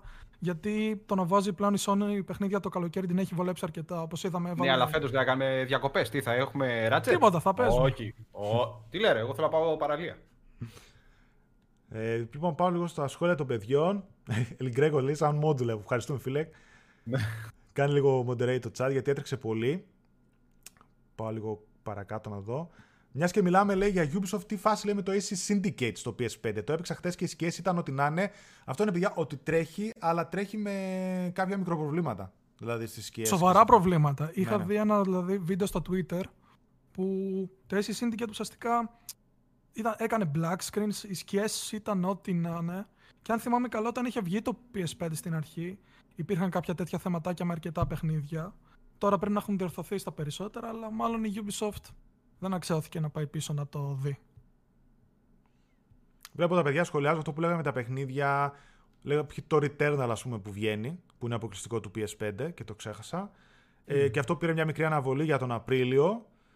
Ε, κάποια άλλα που είναι cross-gen, τα εκείνα και αυτά που είπαμε. Βέβαια λένε αυτό ότι και για το Ratchet που είναι αποκλειστικό υπάρχει ένα μικρό install base για το πι ες φάιβ. Αλλά αυτό, παιδιά, είναι ένας κύκλος, δηλαδή. Έχεις μικρό install base, πρέπει να θυσιάσεις αναγκαστικά κάποια παιχνίδια σου, τα οποία από τα πέντε εκατομμύρια πι ες φάιβ μπορεί να τα αγοράσουν το ένα εκατομμύριο χρηστών, ξέρω εγώ. Οπότε ίσως mm. να μην βγάλεις τα αναμενόμενα, να μπεις και μέσα. Από την άλλη, αν δεν βγάλεις παιχνίδια, δεν θα δώσεις και έναυσμα στο να αγοράσουν κάποιοι το πι ες φάιβ. Από την άλλη, βέβαια, διάβαζα πριν ξεκινήσουμε την εκπομπή στο Edge μια συνέντευξη του Jim Ryan, του σι ι ο του PlayStation, που έλεγε ότι τον πρώτο χρόνο. Ε, ξέρουμε ότι ένα εβδομήντα πέντε τοις εκατό των αγορών που θα γίνει ε, των κονσολών PlayStation πέντε θα είναι από upgraders. Δηλαδή από κόσμο που είχε PlayStation τέσσερα και θέλει να πάει στο πι ες φάιβ. Δεν είναι από κάποιον που δεν είχε κονσόλα πι ες γενικότερα και ξαφνικά θα αγοράσει το πι ες φάιβ. Οπότε πατάνε και εκεί και γι' αυτό παίξανε φυσικά και με cross-gen. Έγινε μια αλλαγή στην γλώσσα τους κάποια στιγμή. Πάω παρακάτω. Ο Άλεξ. Τράβα παραλία με τη μάσκα. Σιγά σιγά. Εγώ, φίλε Άλεξ, και πέρσι με μάσκα ήμουνα. Μάσκα με φυσιτήρα, πώς το λένε. Ναι, αυτό. Με αναπνευστήρα. Δεν περνάει τίποτα. αυτό που λέει και ο Παύλος, παιδιά, ότι έχει ας πούμε και Deathloop, έχει και Resident Evil, επομένως η Sony μπορεί να περιμένει. Mm. Να, γιατί είναι ψιλογεμάτο ας πούμε ο Μάιος τουλάχιστον με third parties και να περιμένει να τα ρίξει πιο μετά. Ρε, ναι, αυτά πήραν και αναβολή ήδη βέβαια, έτσι. Και βέβαια είναι και cross-gen, οπότε... Ναι, τάξη. Το Deathloop π.χ. ήταν για το λανσάρισμα του mm. πι ες φάιβ. Και το Κίνα νομίζω το... ήταν για Δεκέμβρη ή αν όχι για λανσάρισμα. Όχι, και αυτό για το λανσάρισμα είχαν πει. Mm. Και τώρα η επίσημη ημερομηνία για το Κίνα, ημερομηνία, παράθυρο τέλος πάντων, είναι κιου ουάν. Που σημαίνει καλά, ότι... το κιου ουάν. Μέχρι τον επόμενο μήνα. Κάτι τέτοιο. Α, αυτό που λέω πάνω είναι αυτό που είπαμε για τη Λούπα, την περίεργη. Λέει μήπως η Sony δίνει delay στα game της γιατί δεν έχει πι ες φάιβ στην αγορά. Παιδιά, είναι Λούπα αυτό. Άμα κάποιο είναι αποκλειστικό τουλάχιστον μιλάμε. Αυτό που λέγαμε ότι δεν δίνεις γιατί δεν έχεις πι ες φάιβ. Αν δεν δώσεις, πώς θα έχεις πι ες φάιβ. Δηλαδή κάποια στιγμή θα φτάσει στο critical mass. Δηλαδή θα αγοράζουν, θα αγοράζουν κάποιοι που θέλουν να κάνουν upgrade έτσι και αλλιώς. Αλλά φτάσει σε ένα σημείο που από εκεί πέρα πρέπει να δώσεις κάποιο έναυσμα στον καταναλωτή για να αγοράσει την κονσόλα σου. Τώρα υπάρχει υπερζήτηση και μεγάλη, πούμε, πολύ μικρή κάλυψη. Οπότε, οκ, okay, δεν φαίνεται όλο αυτό. Αλλά κάποια στιγμή μέσα, ας πούμε, στο επόμενο χρονιά θα φανεί. Λοιπόν, πάμε παρακάτω σε ένα ωραίο νεάκι. Ο Ακύρα Γιαμαόκα λέει σχεδόν επιβεβαίωσε νέο Silent Hill. Ε, τι εννοούμε, λοιπόν, καταρχάς τι κάνει νιά-νιά στα κεραμίδια, το ακούμε εδώ και καιρό. Δηλαδή είχαν βγει και φήμες ότι ετοιμαζόταν και μάλιστα δύο projects. Ότι υπήρχε κάποια στιγμή αναβίωση του Silent Hills που όλοι ξέρουμε με το πι τι Demo, με τα ονόματα που είχε μέσα, με τον Kojima και αυτά και που έπεσε στο κενό κάποια στιγμή. Ε, δεν ξέρω αν αυτό θα συνεχιστεί. Και μετά λέγανε για καινούριο Silent Hill παιχνίδι που ετοιμαζόταν με πίσω τα δυνατά ονόματα από την original κυκλοφορία. Και τώρα... να πούμε ότι και αυτή ουσιαστικά του Japan το στούντιο που λογικά θα βγει κιόλας, θα ανακοινωθεί. Ήταν στην αρχή να είναι παιχνίδι στυλ Telltale. Με επιλογές, λίγο περπάτημα, τίποτα σπουδαίο. Ναι, η φήμη ήταν... γενικά από πίσω μεγάλα νόματα.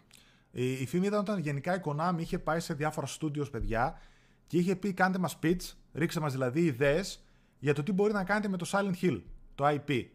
Και είχαν πέσει και κάτι ιδέες τέτοιες στο τραπέζι, τους στυλ σαν τα Telltale παιχνίδια και κάποια άλλα και τελικά δεν είχε κατάληξη κάπου.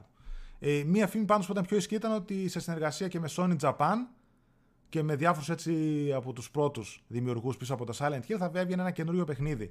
Εκεί για remake ακουγόταν και τέτοια. Δεν ξέρουμε ακόμα αν θα είναι καινούριο τελείως ή remake. Πάντως ακουγόταν ότι θα το δούμε και στο πι ες φάιβ Showcase και στα Game Awards που δεν το είπαμε. Επομένως, τώρα μέχρι mm. το καλοκαίρι, αν κάνει κάποιο event η Sony, θα δούμε. Η είδηση είναι, παιδιά, ότι ο ιστορικός συνθέτης της σειράς, Ακύρα Γιαμαόκα, ο οποίος έχει γράψει και το Doom στο Medium, το αποκλειστικό που βγήκε για, τώρα για το Xbox, όσοι το έχετε δοκιμάσει, σε πρόσφατη συνέντευξή του στο YouTube στο κανάλι Al Hub, ρωτήθηκε για ένα νέο project στο οποίο δουλεύει και το οποίο πρόκειται να ανακοινωθεί το ερχόμενο καλοκαίρι. Έτσι, δηλαδή, άρα mm. τώρα το καλοκαίρι, στα πλαίσια... Μιας ε τρία, ενός State of Play, ενός κάτι ξεχωριστό. Summer Games Fest, θα ναι. κάνει ο Κίλι κάτι. Η απάντησή του ήταν η εξής, παιδιά. Νομίζω πως είναι αυτό για το οποίο ελπίζετε να ακούσετε. Οπότε, Φέρτο. τι κάνει Φέρτο. Νιά-νιά στα κεραμίδια. Όλοι οι Silent Hill είναι ότι υποθέσαμε, έτρεξε παντού σε όλα τα Twitter, YouTube, site, όλη αυτή η είδηση. Και ποιο ήταν το αποτέλεσμα, παιδιά? Ότι λίγες ώρες αργότερα το συγκεκριμένο κομμάτι της συνέντευξης κατέβηκε από το κανάλι. Από μια άγνωστη πηγή. Η οποία ναι. άγνωστη πηγή μάλλον λέγεται Capcom ή Sony. Ε, Konami. Εννοείς, όχι τέτοια. Ε, ναι, συγγνώμη. Konami. Μέσω Twitter το κανάλι Al Hub ενημέρωσε ότι ευχαριστούμε για το support τέλος πάντων. Κατέβηκε ένα κομμάτι της συνέντευξης που έγινε γνωστή σε όλο τον κόσμο. Λέει από μια άγνωστη πηγή μου ζητήθηκε να κατεβάσω το συγκεκριμένο κλιπ. Προφανώς την κανιά στα κεραμίδια. Καμιά Konami, καμιά Sony μπήκε στη μέση που θέλει να κρατήσει Σίγουρα. κρυφό το project για χίλιους δυο λόγους.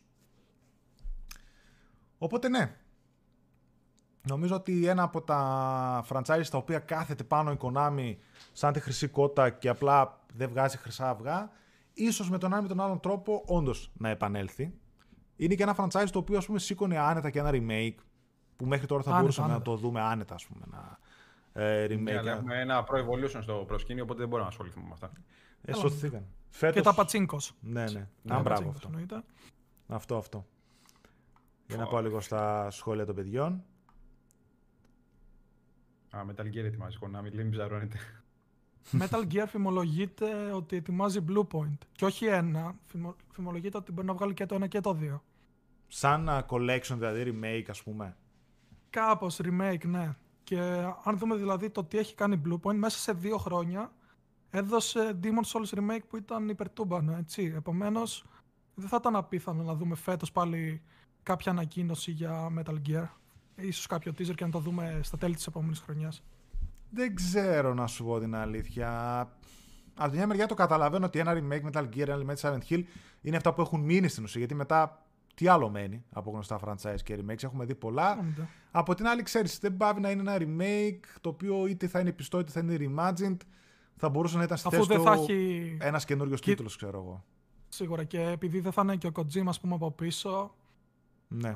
Πολλοί θα το δουν ως κάτι εντελώς διαφορετικό, έτσι.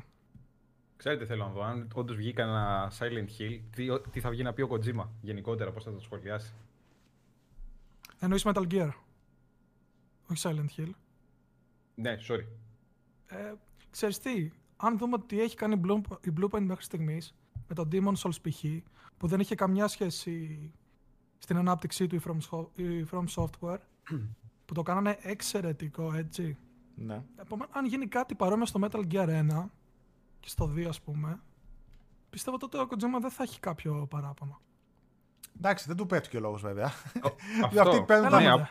αυτοί παίρνουν τα δικαιώματα. Όχι, ενώ ναι, θα τα... μου πεις, δεν ασχολείται κιόλας. Δεν ναι, ασχολείται ναι. πλέον. Δεν νομίζω. Άντε, να, εδώ... να κάνει κανένα retweet, κανένα fanart, τίποτα ναι, ναι. τέτοιο μέχρι εκεί. Αφού το, και ειδικά τη σειρά Metal Gear, ας πούμε, ήθελε να φύγει και με το ζόρι έβγαλε τα επόμενα, το τέσσερα και αυτά, ας πούμε, και με το πέντε. Ναι, είχε ακουστεί ότι μετά το τρία, ας πούμε, δεν ήθελε να συνεχίσει. Ήθελε να εγκαταλείψει τη σειρά και δεν, με το ζόρι, ας πούμε, ναι, είπαμε, ναι, τον έβγαζε να βγάζει Metal Gear. Και φάνηκε και στο πέντε, έτσι, που ήταν ε, μισό, παιχ, μισό παιχνίδι.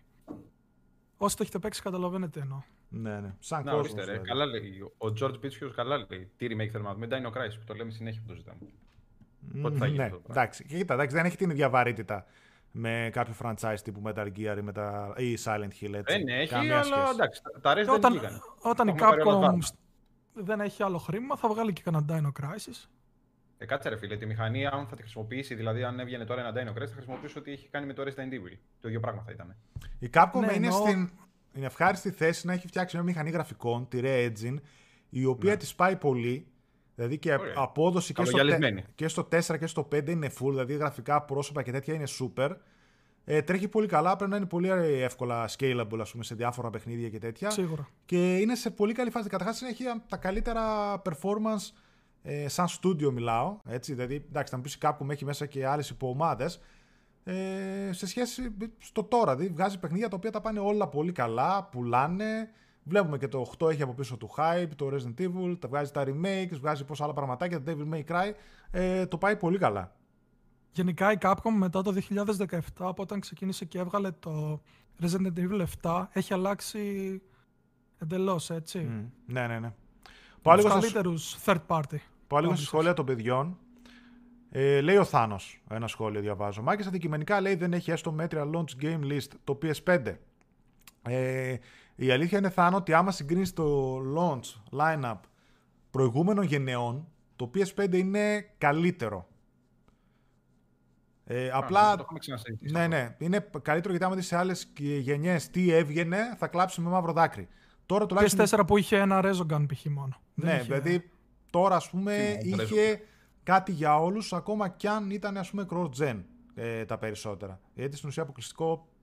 Είχε το Demon's Souls στο launch, άντε και άντε, ξεχνάω κάτι άλλο.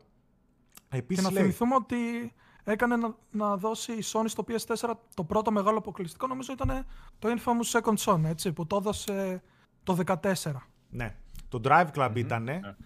είχε λίγο development hell από πίσω του, ε, το οποίο δεν θυμάμαι εκείνο πότε κυκλοφόρησε πριν ή μετά το infamous Second Son. Και το είχε... Black Flag ήταν στο launch. Ναι, Black Flag ήταν στο launch. Αποκλειστικό. Νακ, ήταν το Battlefield τέσσερα, το, το Call of Duty Ghosts, το Killzone Shadowfall. Και... Λοιπόν, για να πάω παρακάτω. Και, και Lego ήταν, και ένα Lego ήταν. Ε, ναι, όντως ήταν το Lego Marvel, Super, Marvel Heroes, κάπως έτσι. Ναι, ναι, ναι. Επίσης λέει, αν δεν έχεις δεμάδιο δύο κόμμα ένα η τηλεόρασή σου, θες και τηλεόραση. Οπότε βάλει χίλια τριακόσια ευρώ και PlayStation τρία PlayStation πέντε για να παίξεις τέσσερα πέντε games μετρημένα. Δεν είναι ακριβώς έτσι τα πράγματα που λέει ο Θάνος. Καταρχάς, δεν χρειάζεται να, απαραίτητα να έχεις δύο κόμμα ένα έιτς ντι εμ άι στην τηλεόρασή σου. Αυτό είναι ψηλό μύθος, γιατί αυτά που χάνεις είναι πρώτον πολύ λίγα. Δεν είναι ότι θα, ξαφνικά θα έχεις άλλη εμπειρία με μια τηλεόραση που έχει έιτς ντι εμ άι δύο κόμμα ένα. Ε, okay, δεν έχεις το variable refresh rate, το οποίο έτσι αλλιώς ακόμα δεν υποστηρίζεται σε επίπεδο firmware από το PlayStation πέντε. Ε, δεν θα έχεις τα εκατόν είκοσι F P S, τα οποία υποστηρίζονται σε ελάχιστα παιχνίδια έως τώρα και κυρίως multiplayer παιχνίδια. Και το, τα single player παιχνίδια που υποστηρίζουν εκατόν είκοσι F P S έχουν πάρα πολύ την ανάλυση, οπότε είναι λίγο συν και πλην. Και είναι προελάχιστα, δηλαδή τον περισσότερο κόσμο δεν τον ενδιαφέρουν και ούτε θα τον ενδιαφέρουν ε, ποτέ. Αν δεν παίζει κάτι competitive ή κάτι δεν είναι τόσο απαιτητικός στα frame. Δηλαδή τα φορ κέι εξήντα που τείνει να γίνει, εμένα αυτό μου αρέσει παιδιά, ότι τείνει να γίνει μόδα, μόδα τείνει να γίνει standard, το dynamic φορ κέι έστω, ε, αλλά τείνει να γίνουν μόνο τα εξήντα F P S στα παιχνίδια. Oh. Και, oh. και αλήθεια είναι και το ότι μέχρι τώρα, ας πούμε, έλεγα εντάξει, τι εξήντα, τι τριάντα, ok, action, adventure παιχνίδια, μια χαρά τρέχουν στα τριάντα F P S, στο PlayStation τρία, στο τέσσερα. Τελικά τα εξήντα τώρα που παίζω σε όλα τα παιχνίδια, ναι παιδιά, κάνουν τη διαφορά. Και όσοι είστε πι σι gamers μπορείτε να, να κράξετε άνετα που τόσα χρόνια, ξέρω εγώ, λένε πώς παίζετε στα τριάντα και σε αυτά. Κάνουν τη διαφορά τα εξήντα. Το, το Control αν το δεις, το Control τώρα mm. που πήγες στο Plus, αν το βάλεις να το παίξεις στα εξήντα F P S, που είναι two K ανάλυση, σε σχέση με το πι ες φορ Pro ή το πι ες φορ Pro, άλλο παιχνίδι, κυριολεκτικά mm. άλλο παιχνίδι. Τα ίδια λόγια ακριβώς έλεγα στο Spider-Man. Αυτό θα έλεγες. Αυτό, ναι. Δεν στο... το συζητούσαμε ναι, με το ναι. Spider-Man. Με στο... το τριάντα F P S και τα εξήντα F P S. Στο Miles Morales, όταν έβαλα το παιδιά στα εξήντα, νόμιζα ότι παίζω άλλο παιχνίδι. Μου φερόταν τόσο Ακριβώς. καλό. Και μου άρεσε ναι. πάρα πολύ μετά που κάνανε το έξτρα βήμα και βάλανε νέο mod όπου είχε, ας πούμε, dynamic ανάλυση με ray tracing, εξήντα F P S και απλά είχαν μειώσει το density στα αυτοκίνητα και στον κόσμο που περπατούσε στους δρόμους. Οπότε είχες όλα τα καλούδια και ε, εξήντα F P S. Ήταν το sweet spot. Το, mod, το, το καλύτερο mod, δηλαδή μιλάμε εξαιρετικό. Και το πήρε η αναβάθμιση και το Marvel Spider-Man. Ναι. Ναι, ναι, μπράβο.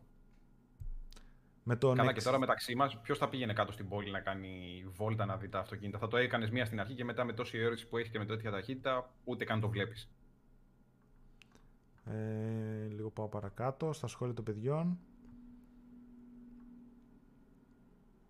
Μπορεί να, α, μπορεί να είναι, λέει, η κυκλοφορία του The Medium στο P S five και να ξενερώσουμε όλοι, λέω εγώ τώρα, λέει.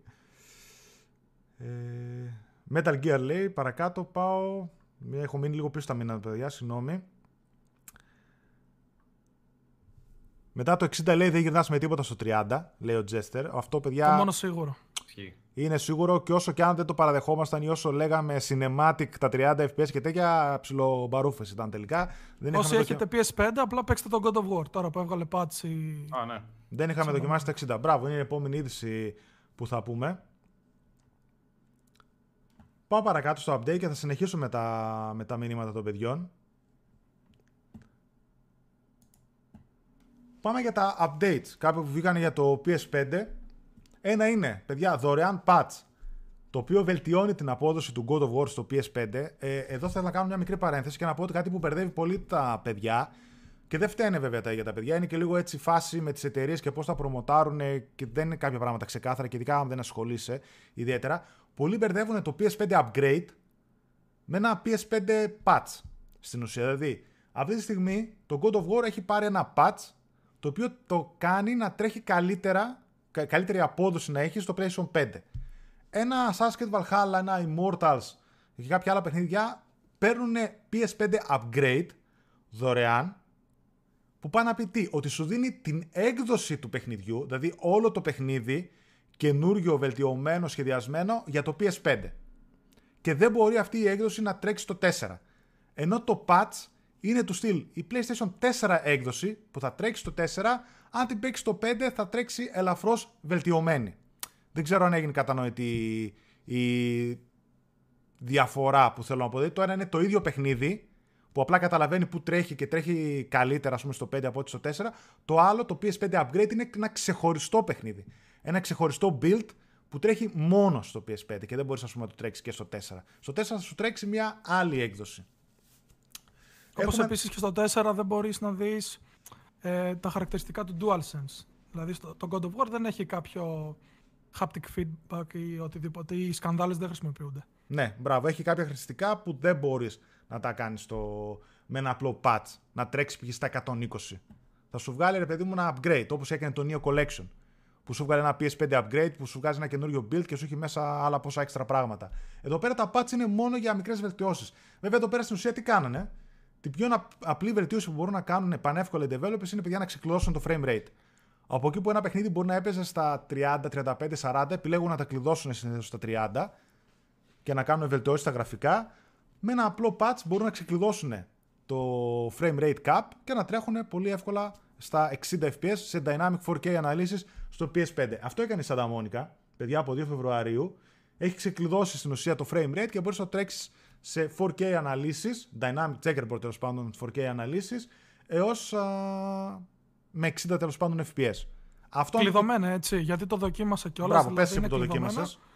Ναι, το δοκίμασα, έπαιξα λίγο την εισαγωγή και το πρώτο boss, έτσι το ωραίο το ξέρετε, mm. ε, και μηδέν drops, τίποτα. Και επίσης υπάρχει και επιλογή για όσους θέλουν να γυρίσουν στο φορ κέι Checkerboard τριάντα, να δουν κάποια σύγκριση. Που αν το βάλετε σας φαίνεται ότι μια θολούρα στην οθόνη, στις κινήσεις, τα πάντα, δηλαδή τη μέρα με τη νύχτα. Και ειδικά το πόσο καλά έχει φτιάξει τα animations στη Santa Monica από τότε, φαίνονται πολύ όμορφα στο combat.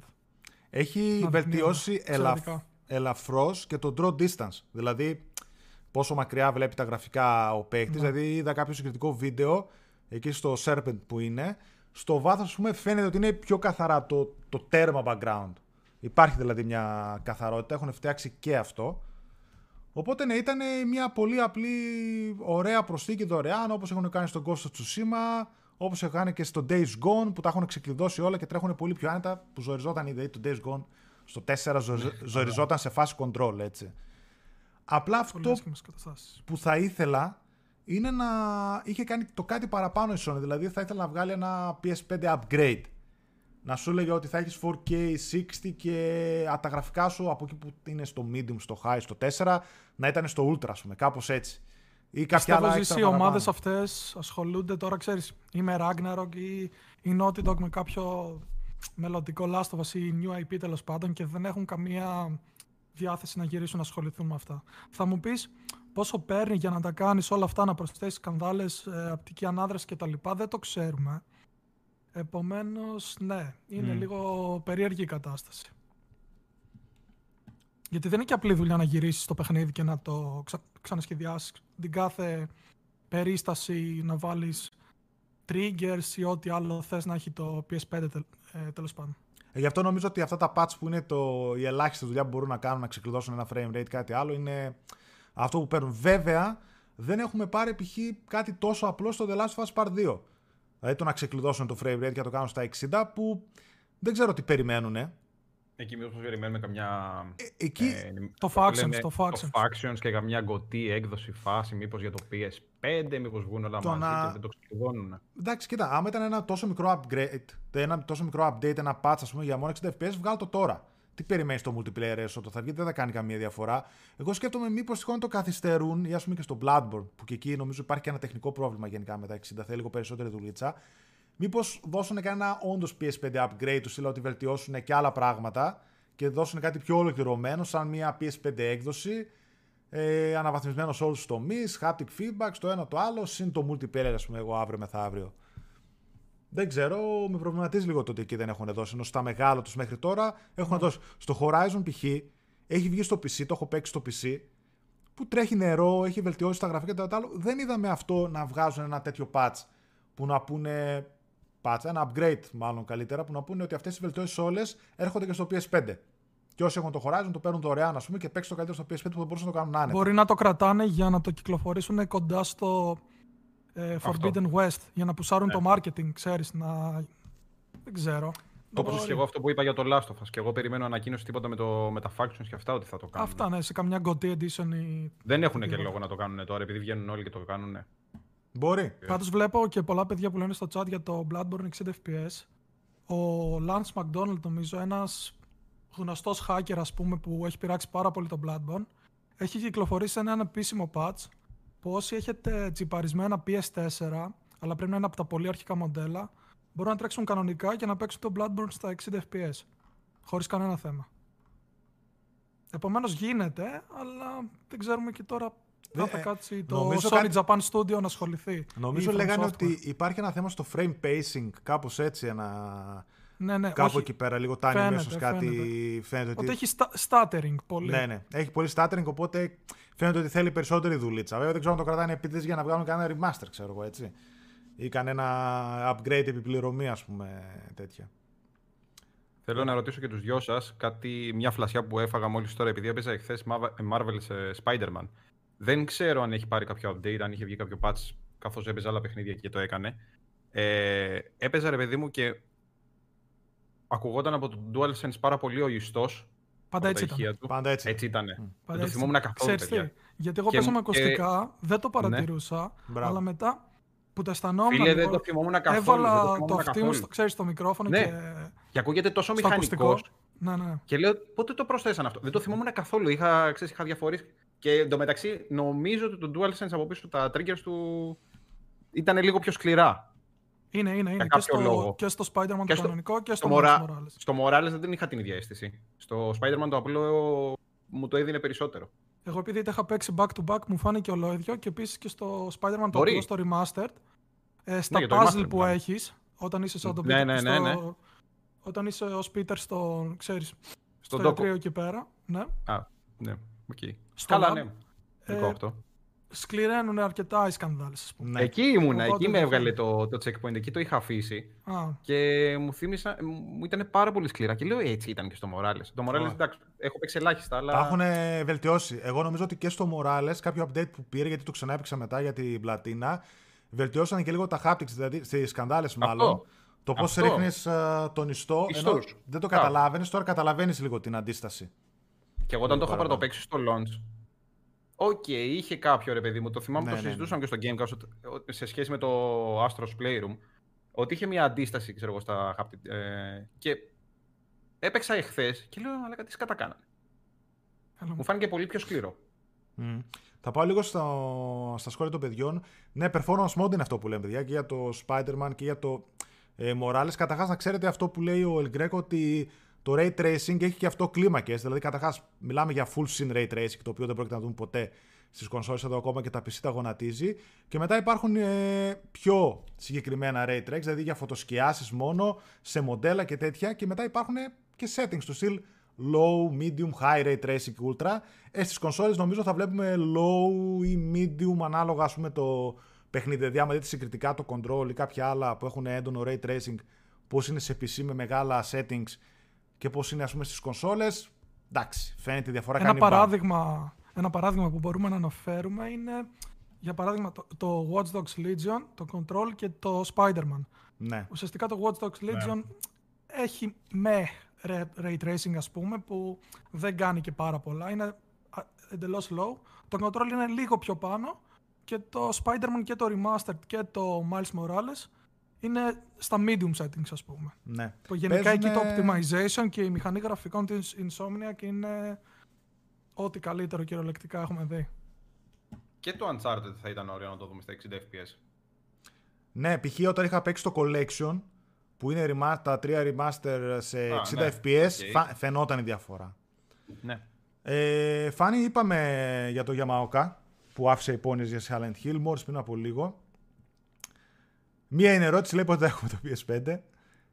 Για να δω, το patch, λέει, βελτιώνει και στο P S four Pro τα frames στα εξήντα και το φορ κέι. Όχι. Έχει εκεί δύο δικά του modes στο P S four Pro.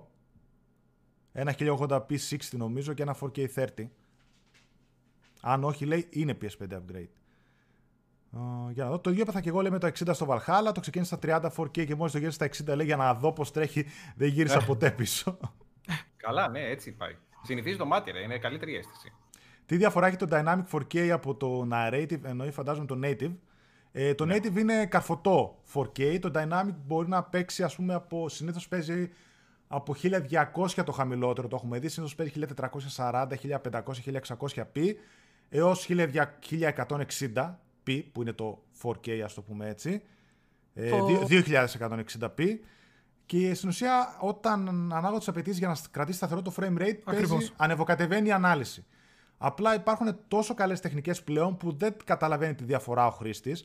Και εγώ είμαι υπέρ αυτού, γιατί μια native καρφωτή φορ κέι ανάλυση απαιτεί πάρα πολλούς σπόρους από ένα πι σι, από μια κονσόλα, που δεν αξίζει στην τελική. Γιατί δεν καταλαβαίνει κάποιος μια χίλια τετρακόσια σαράντα πι ανάλυση, μια χίλια εξακόσια με χίλια οκτακόσια πι ανάλυση που θα γίνει upscale σε φορ κέι με το Native φορ κέι. Και επίσης υπάρχουν και στα πι σι και στις κονσόλες, και η Nvidia έχει βγάλει και η έι εμ ντι κάποιες τεχνικές οι οποίες εξομαλύνουν τόσο πολύ την εικόνα και τη φτιάχνουν τόσο πολύ με reconstruction που δεν καταλαβαίνεις διαφορά. Και κερδίζουν έτσι πόρους οι developers, οπότε τους δίνουν αλλούς, αλλού μετά το κέρδος. Αλλιώς μην νομίζω ότι θα βλέπουμε ποτέ φορ κέι καρφωτή native με ray tracing και εξήντα. Εδώ τα πι σι δεν μπορούν να τρέξουν έτσι. Καλό όποιον έχει πι ες φάιβ και Demon's Souls να επιλέξει το δύο κέι εξήντα φρέιμς περ σέκοντ, να το δει, να παίξει και μετά να βάλει το φορ κέι τριάντα και να μου πει τις διαφορές στην εικόνα. Πραγματικά δεν έχει τίποτα. Δηλαδή δεν έχει και ray tracing, επομένως δεν υπάρχει κανένας λόγος να παίξεις στο φορ κέι τριάντα, έτσι. Mm. Ειδικά όταν είναι ένας action τίτλος. Σκάρα στους άξονες κάνει μπαμ. Ε, ο, Λαφλέ, ο Λούφι λέει για το... Το έχει κάνει και Microsoft Series έξι για το Gears φάιβ, όντως, που δώσανε upgrade, που τρέχει με βελτιωμένα γραφικά, ε, στα Ultra. Λοιπόν, Division δύο τώρα που αναφέρει επίσης, γιατί θα λέγαμε για updates. Έπαιξα το The Division δύο, που είναι από τα αγαπημένα μου παιχνίδια, έτσι. Το ξαναέβαλα μόνο και μόνο για να δοκιμάσω το πι ες φάιβ update που βγάλανε, ε, που δίνει φορ κέι εξήντα, γιατί εγώ το είχα παίξει το Division, ειδικά το ένα, δύο φορές. Το είχα παίξει μια φορά στο πι σι, το οποίο εντάξει το έπαιζα χίλια ογδόντα πι στο monitor, εξήντα φρέιμς περ σέκοντ, όλα ultra και τέτοια μια χαρά, και στην κονσόλα. Τώρα δοκίμασα το δύο να το παίξω με το patch που βγάλαμε φορ κέι εξήντα, παιδιά, και φαίνεται πανέμορφο. Ήταν βέβαια ωραίο, μου άρεσαν έτσι αλλιώς τα γραφικά του και οι αποστολές του, η πόλη της Ουάσιγκτον ή στο expansion που επιστρέφει στη Νέα Υόρκη. Ε, τώρα φαίνεται ακόμα πιο καθαρό και τα εξήντα φρέιμς περ σέκοντ το κάνουν να τρέχει νερό. Ένας action τίτλος. Ναι, μετράει πάρα πολύ. Μπείτε, παίξτε το. Εγώ μπήκα. Είχα και κάποιες αποστολές που δεν τις είχα παίξει. Κάποιες ενδιάμεσες στο Long Island, ας πούμε, που είναι, είχαν βγάλει μια αποστολή δωρεάν που συνέδεε το expansion με το Division δύο, που είναι φανταστική σε ένα Luna Park εκεί πέρα που είσαι. Ε, πολύ ωραία. Ξαναπέρασα ξανά ωραία με το Division, με ανανεωμένα γραφικά, μια χαρά. Λοιπόν, πάμε να μιλήσουμε λίγο για το πι ες φάιβ, που σίγουρα αναρωτιέστε και πάρα πολύ, και πότε θα έρθει, τι θα κάνουμε, ποια είναι τα προβλήματα, ποια δεν είναι. Θα μιλήσουμε και λίγο και για τις... Λέει ο Νίκος να παίζετε solo. Καταρχάς είναι πάρα πολύ στενό. Ο Νίκος λέει πέντε ευρώ, το δίνανε έτσι και λέω και στα sales και έξω στα καταστήματα δέκα ευρώ, με το... μπορείτε να το βρείτε. Παίζετε solo, μια χαρά το campaign, να ξέρετε. Απλά μπορείτε να παίξετε και online με φιλαράκια ή με αγνώστους. Κάθε φορά πάντα ξεκινήσετε αποστολή και σίγουρα είναι καλύτερο. Αν το παίξετε κόπ. Ναι, τέτοιες εμπειρίες όλο δηλαδή είναι λίγο mm. άσκοπες. Mm-hmm. Ξέρει κανείς, λέει, ο Samsung εννιακόσια ογδόντα Pro κάνει για το πι ες φάιβ. Ε, CyberGhost για το πι ες φάιβ για τις εξωτερικούς σκληρούς λέγανε ότι θα βγάλει κάποια στιγμή, θα ανακοινώσει λίστα συμβατότητας η Sony, η οποία ακόμα δεν την έχουμε δει. Το Bay που παίρνει expansion μέσα είναι κλειδωμένο, οπότε και αυτό δεν υπάρχει δυνατότητα. Λοιπόν, πάμε να δούμε λίγο τα οικονομικά αποτελέσματα της Sony. Για μισό λεπτό. Πού τα έχω. Συγγνώμη λίγο, παιδιά. Ναι, παρακαλώ. Να διαβάσω ένα μήνυμα του Χάρη. Ναι, ναι. Κάτι άσχετο. Και οι τρεις έχετε πι ες φάιβ. Έχετε καμιά πληροφορία τι ώρα ανοίγουν οι προπαραγγελίες και το προλάβατε όλοι? Ίσως να, να έχουμε, ίσως και να μην έχουμε. Όχι, όχι. Είχα... Εντάξει, τότε είχε βγει, είχε γίνει ένας χαμός. Είχαν... Είχαν πει έτσι κι αλλιώς ότι θα ανοίγανε, ξέρω εγώ, Τρίτη Παρασκευή, δεν θυμάμαι τι μέρα ήτανε, στις τρεις η ώρα το μεσημέρι. Εγώ αυτό είχα κάνει, δηλαδή φανταστείτε, μιλάω για προσωπική μου εμπειρία, ε, σταμάτησα τη δουλειά, έκανα την προπαραγγελία και συνέχισα. Ναι, ναι, κάπως έτσι. Έκανα. Και εγώ το ίδιο, δηλαδή μπήκα, το είχε βγάλει το πλαίσιο, θυμάμαι. Και εγώ το πλαίσιο. Μπαίνω, το βλέπω, το, το είχε βγάλει δύο, τρεις, πότε ξέρω, βγήκανε τα πρώτα, ναι, ποιότητες. Και πέντε και δέκα το είχα πάρει εγώ και μάλιστα εξυπηρέτησε πολύ καλά. Ναι, ναι, ναι. Το πλαίσιο. Και εμένα με το πλαίσιο μου ήρθε μπαμ την, την ημέρα που έπρεπε να έρθει. Αλλά βέβαια εγώ είχα δεν κάνει, ξέρω. Αυτό είχα κάνει δύο πει... παραγγελίες από το Κοτσόβολο και να μετά, μετά από το... Για να είμαστε σίγουροι, παιδιά. Ναι, και ρε, μετά σιγά, από το Public, εντάξει. Ακόμα μία από το όχι, Public, στις, στις πέντε, έτσι. Και από το Κοτσόβολο ακόμα περιμένω τηλέφωνο, να ξέρετε. Το Public κατευθείαν. Κατευθείαν με ενημέρωσαν είχα... και στην ώρα που έπρεπε. Δεν υπήρχε κανένα θέμα. Είχα πληροφορία τον κοτσόβολο τέλος πάντων που λέμε, ότι η παλέτα που ήταν με τα πι ες φάιβ πήγε αλλού. Να ξέρετε, αυτή είναι στη μεταφορική. Ναι. Γι' αυτό έγινε ο, μικρός, ο κακός χαμός. Ε, ε, δεν ξέρω, οι προπαραγγελίες τότε που... Επειδή υπήρχε αυτό το θέμα και το κάνα και εγώ όταν δούλευα στην πορτοκαλί εταιρεία, εκεί στο, στο πορτοκαλί το μαγαζάκι, ήξερα ότι οτιδήποτε προπαραγγελία κάνεις και δώσεις κατευθείαν όλο το ποσό, δεν υπάρχει περίπτωση να το χάσεις. Δεν ισχύει πάντοτε, αλλά μου το είχαν πει από, το, από τα μέσα mm. όταν δούλευα εκεί πέρα. Τώρα, αν έδινε στα μισά αντικαταβολές και τέτοια, το έχεις ξεχασμένο, ήταν εκατό τοις εκατό σίγουρο. Ε... Βέβαια, ξαναλέω, δεν ισχύει πάντοτε αυτό το εκατό τοις εκατό. Δυστυχώς, καταρχάς, είδα ένα σχόλιο του Χάρντο που λέει: Ζήση, λέει, το ξέρεις ότι ο κόσμος ακόμα πιστεύει ότι η Sony στο έστειλε τζάμπα.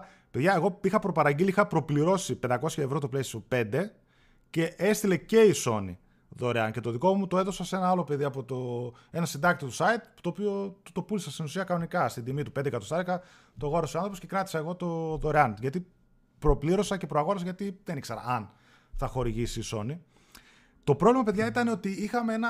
Γενικότερα δεν ξέρω, εσείς είστε ευχαριστημένοι. Καλά, τα παιδιά δεν τα ρωτάω. Οι περισσότεροι θα είναι απογοητευμένοι με το launch του PlayStation πέντε. Υπήρχαν προβλήματα και στο PlayStation τέσσερα. Δηλαδή το θυμάμαι ξεκάθαρα γιατί το είχα πάρει και Day One το τέσσερα.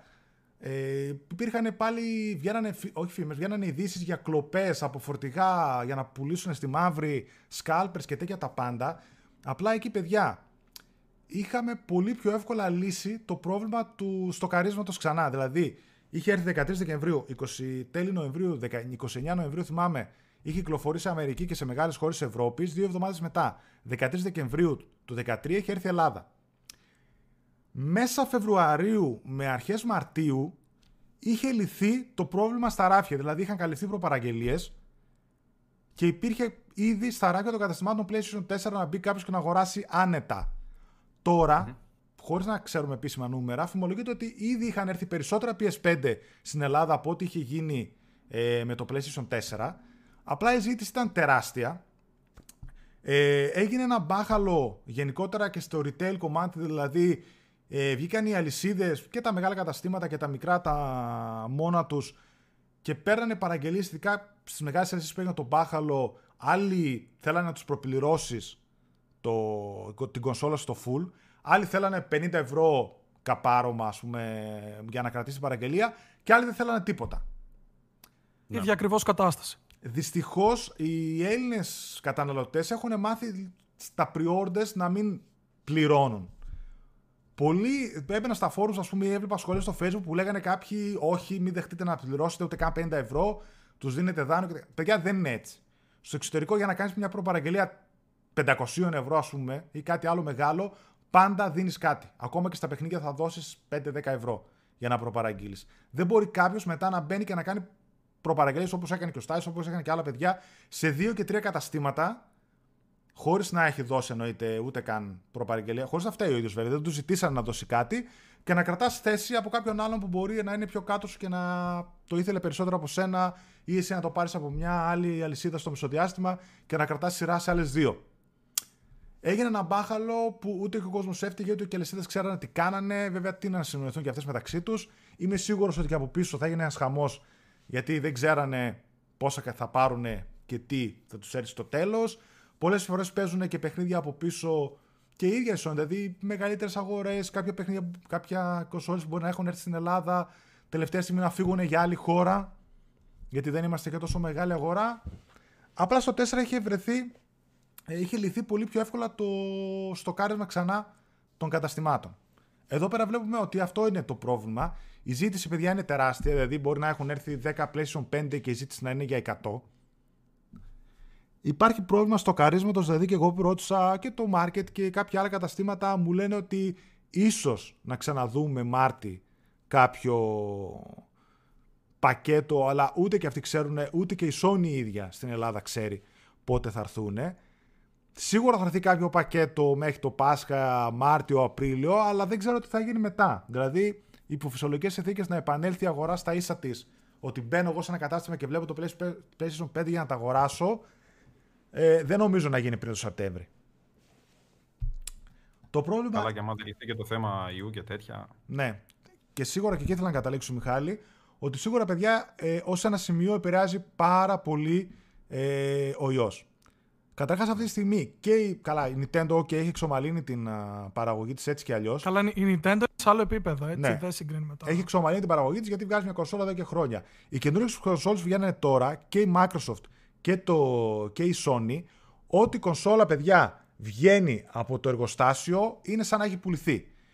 Δηλαδή, ξέρουμε κάποια νούμερα πωλήσεων του στυλ τεσσεράμισι εκατομμύρια μέχρι το Δεκέμβρη. Τέλη Δεκεμβρίου είχε πουλήσει PlayStation πέντε η Sony. Γύρω στα τρία κόμμα πέντε λένε ε, τα Xbox Series ότι έχουν πουλήσει η Microsoft. Αλλά αυτά τα νούμερα, παιδιά, να ξέρετε, είναι πλασματικά. Ρόλο παίζει η διαθεσιμότητα. Αυτή τη στιγμή, ό,τι βγαίνει από τα εργοστάσια είναι σαν να έχει πουληθεί. Δηλαδή, περισσότερο παλεύουν να βγάλουν όσα περισσότερα προλαβαίνουν για να πουλήσουν. Έτσι. Ακριβώς. Δεν είναι, δηλαδή, κάποια στιγμή μετά από τουλάχιστον δύο χρόνια θα αρχίσουν να φαίνουν τα πραγματικά νούμερα, το πόσο πούλησε μία κονσόλα, πόσο πούλησε η άλλη. Αυτή τη στιγμή υπερβαίνει πάρα πολύ η ζήτηση τη διαθεσιμότητα. Δυστυχώς, μέχρι και τώρα, από ό,τι ξέρω, καλύπτονται προπαραγγελίες του στυλ τέλη, τέλη Σεπτεμβρίου, αρχές Οκτωβρίου, έτσι.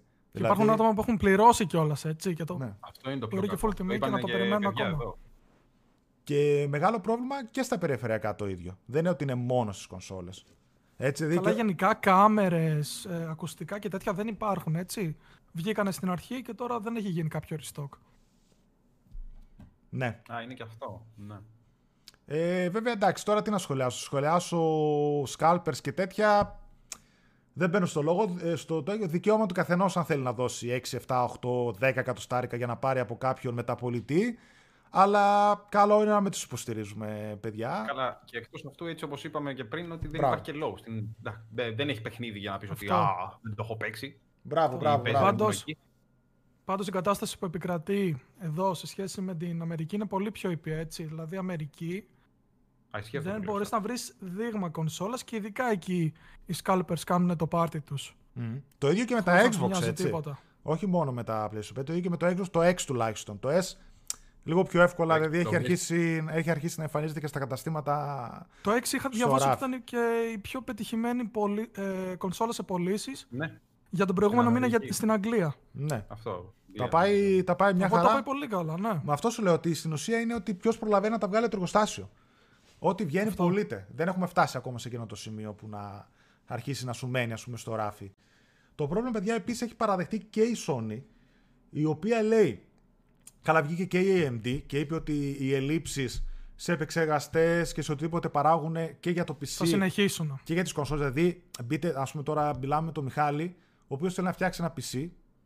Αν μπείτε, παιδιά, yeah. όσοι αυτό το καιρό ψάχνετε να φτιάξετε πι σι και δείτε τις τιμές στις τζι πι γιου, yeah.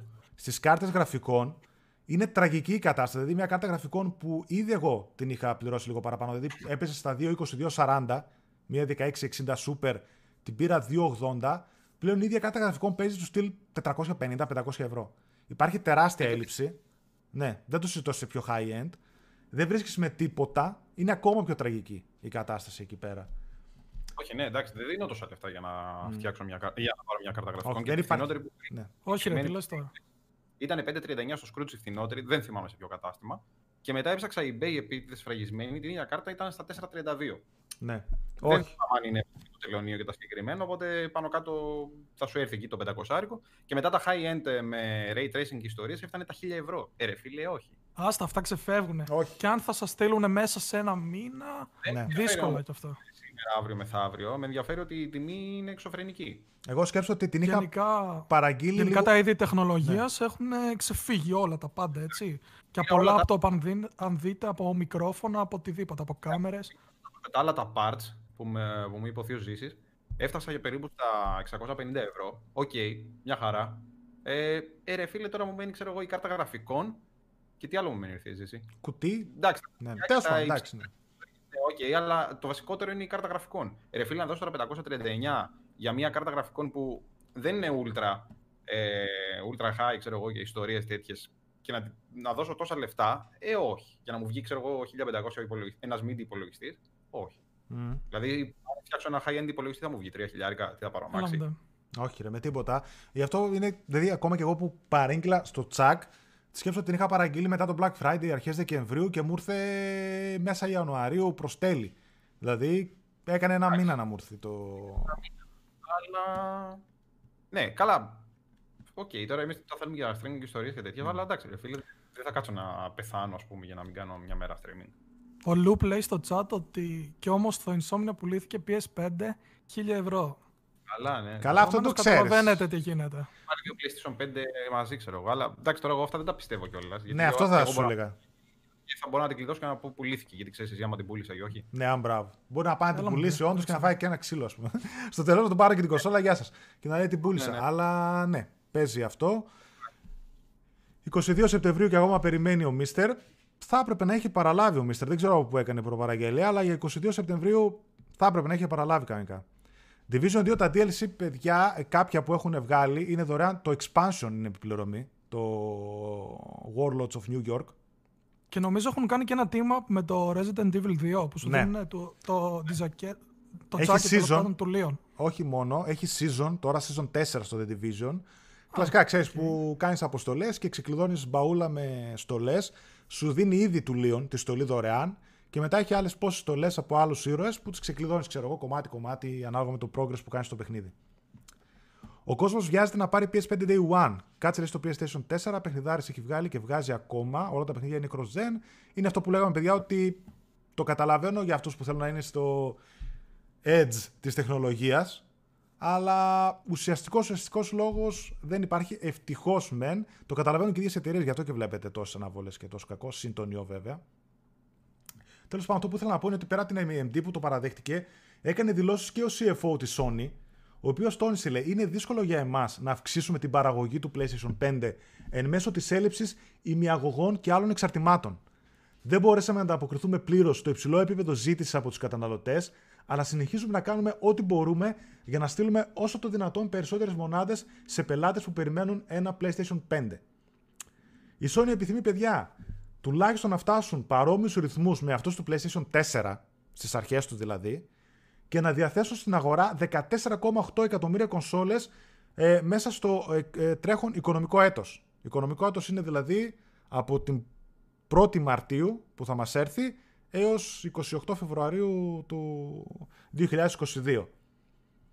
Που πάνε να πει ότι πέντε εκατομμυριάκια με έξι θα φτάσει σίγουρα τώρα, συν άλλα σχεδόν δεκαπέντε να έχει φτάσει του χρόνου τέτοια εποχή, ας πούμε το Μάρτι, μία εικοσάρα είναι ο στόχος τους. Φυσικά λέει αυτό δεν είναι εύκολο, καθώς υπάρχουν ελλείψεις εξαρτήματα, όπως δήλωσε και η ίδια η έι εμ ντι, οπότε ναι, είναι λίγο θέμα. Mm. Πάμε να διαβάσω εγώ τα σχόλια των παιδιών. Θα διαβάσω εγώ ένα, Άλεξ. Ναι. Φυσικά θα κάνουμε εκπομπή μαζί, όποτε θες. Στείλουμε ένα μηνυματάκι, κανονίζουμε και τι μου λένε θες. Ζήση λέει, πήρα προχθές τηλέφωνο της Sony Center για τον ξαδερφό μου, PlayStation πέντε, και μου είπαν pre-order από καλοκαίρι και μετά. Καταρχάς δεν ξέρω, υπάρχουν ανοιχτά ε, το να κάνεις παραγγελία τώρα σε κατάστημα, το θεωρώ λίγο κάπως. Όχι, τα έχουν Εντάξει. κλείσει εδώ και πολύ καιρό. Εντάξει, καλά, θα πρέπει να τα είχαν κλείσει από την πρώτη μέρα που συμπληρώσανε. Ε, κάποιοι τα αφήσαν ανοιχτά για μέρες και φτάσανε να έχουν δέκα χιλιάδες προπαραγγελίες, ξέρω εγώ έτσι. Δηλαδή και δεν καλύβονται. Μια γνωστή εταιρεία τέλος πάντων με, τη, με κινητή το είχε ανοίξει από λάθος. Έτσι είπαν τουλάχιστον. Κι όμως λέει γνωστός μου μέσω Ventura αγόρασε πι ες φάιβ στα χίλια διακόσια. Ναι, άμα κάποιος δεν τα λυπάται, τι να πω, ε, ας τα αγοράσει. Αλλά... Αν είσαι φανατικός, φανατικός όμως Demon Souls. Ε, καλά. Άντε, εντάξει. Πούμε, και πάλι. Εντάξει, και πάλι δεν αξίζει, είπαμε χίλια διακόσια ευρώ. Εντάξει, είπαμε. Για ένα παιχνίδι, ας το πούμε.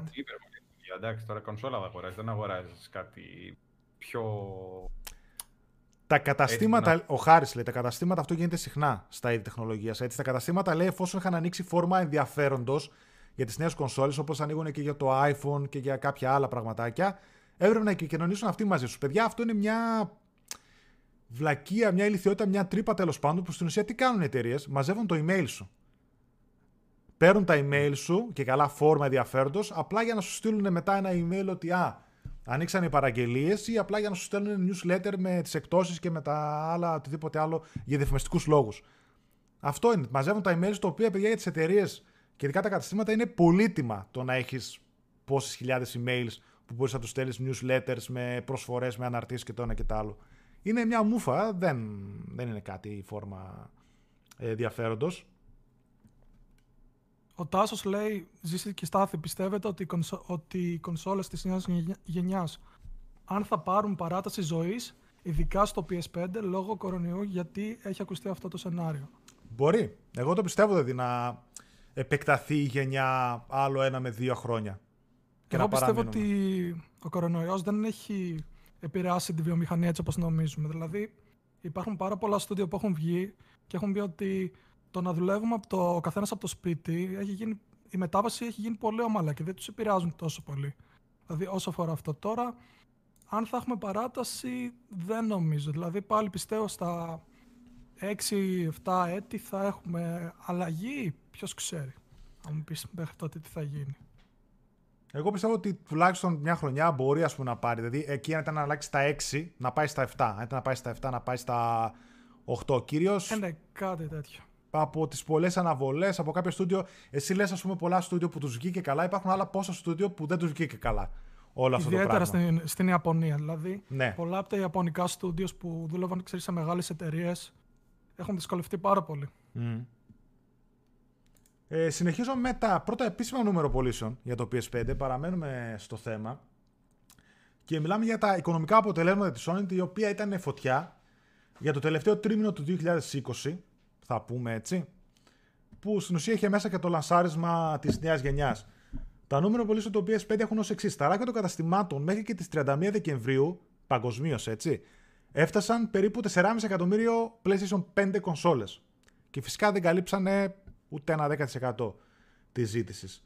Το PlayStation φορ έφτασε τα εκατόν δεκαπέντε εκατομμύρια κονσόλες, αν και όπως ήταν αναμενόμενο, στο τελευταίο τρίμηνο είχε κατακόρυφη πτώση των κονσολών που φεύγουν στα ράκια των καταστημάτων, τα οποία ήταν μόλις ένα κόμμα τέσσερα εκατομμύρια, αριθμός μειωμένος κατά τέσσερα κόμμα έξι εκατομμύρια σε σχέση με την περσινή χρονιά. Αυτό είναι φυσιολογικό, πρώτο γιατί πέφτει το ενδιαφέρον του κόσμου, έχουμε μπει στη νέα γενιά, και δεύτερον Σίγουρα. αλλάζει και η γραμμή παραγωγής. Mm. Εκεί που ασχολούνται να βγάλουν PlayStation φορ, τα κόβουν σιγά σιγά για να βγάζουν το πέντε. Και ε, λογικός αν το σκεφτούμε, κανένας τώρα δεν θα κάτσει να δώσει τριακόσια ευρώ για να, ή διακόσια τέλος πάντων για πι ες φορ, ενώ θα μπορέσει mm. με τριακόσια ευρώ παραπάνω π.χ. να πάρει το πι ες φάιβ. Έτσι. Ξέρεις τι όμως, δεν είδαμε τρομερά price drops. Δηλαδή το Pro, ας πούμε, κρατάει ακόμα όχι, την όχι. αρχική του τιμή. Είτε και, και το απλό το PlayStation φορ δεν υπάρχει επίσημο price drop να πεις ότι κάνουν δύο με δυόμισι εκατοστάρικα και το άλλο. Το Pro έκανε όσο κάνει το Xbox Series S. Αντιθέτως, το, από μεριά Microsoft mm. είχαν πέσει αρκετά, έτσι. Δηλαδή και στο One είχαν κάνει απίστευτες προσφορές, κάτι εκατόν ογδόντα κάτι με τρία παιχνίδια π.χ.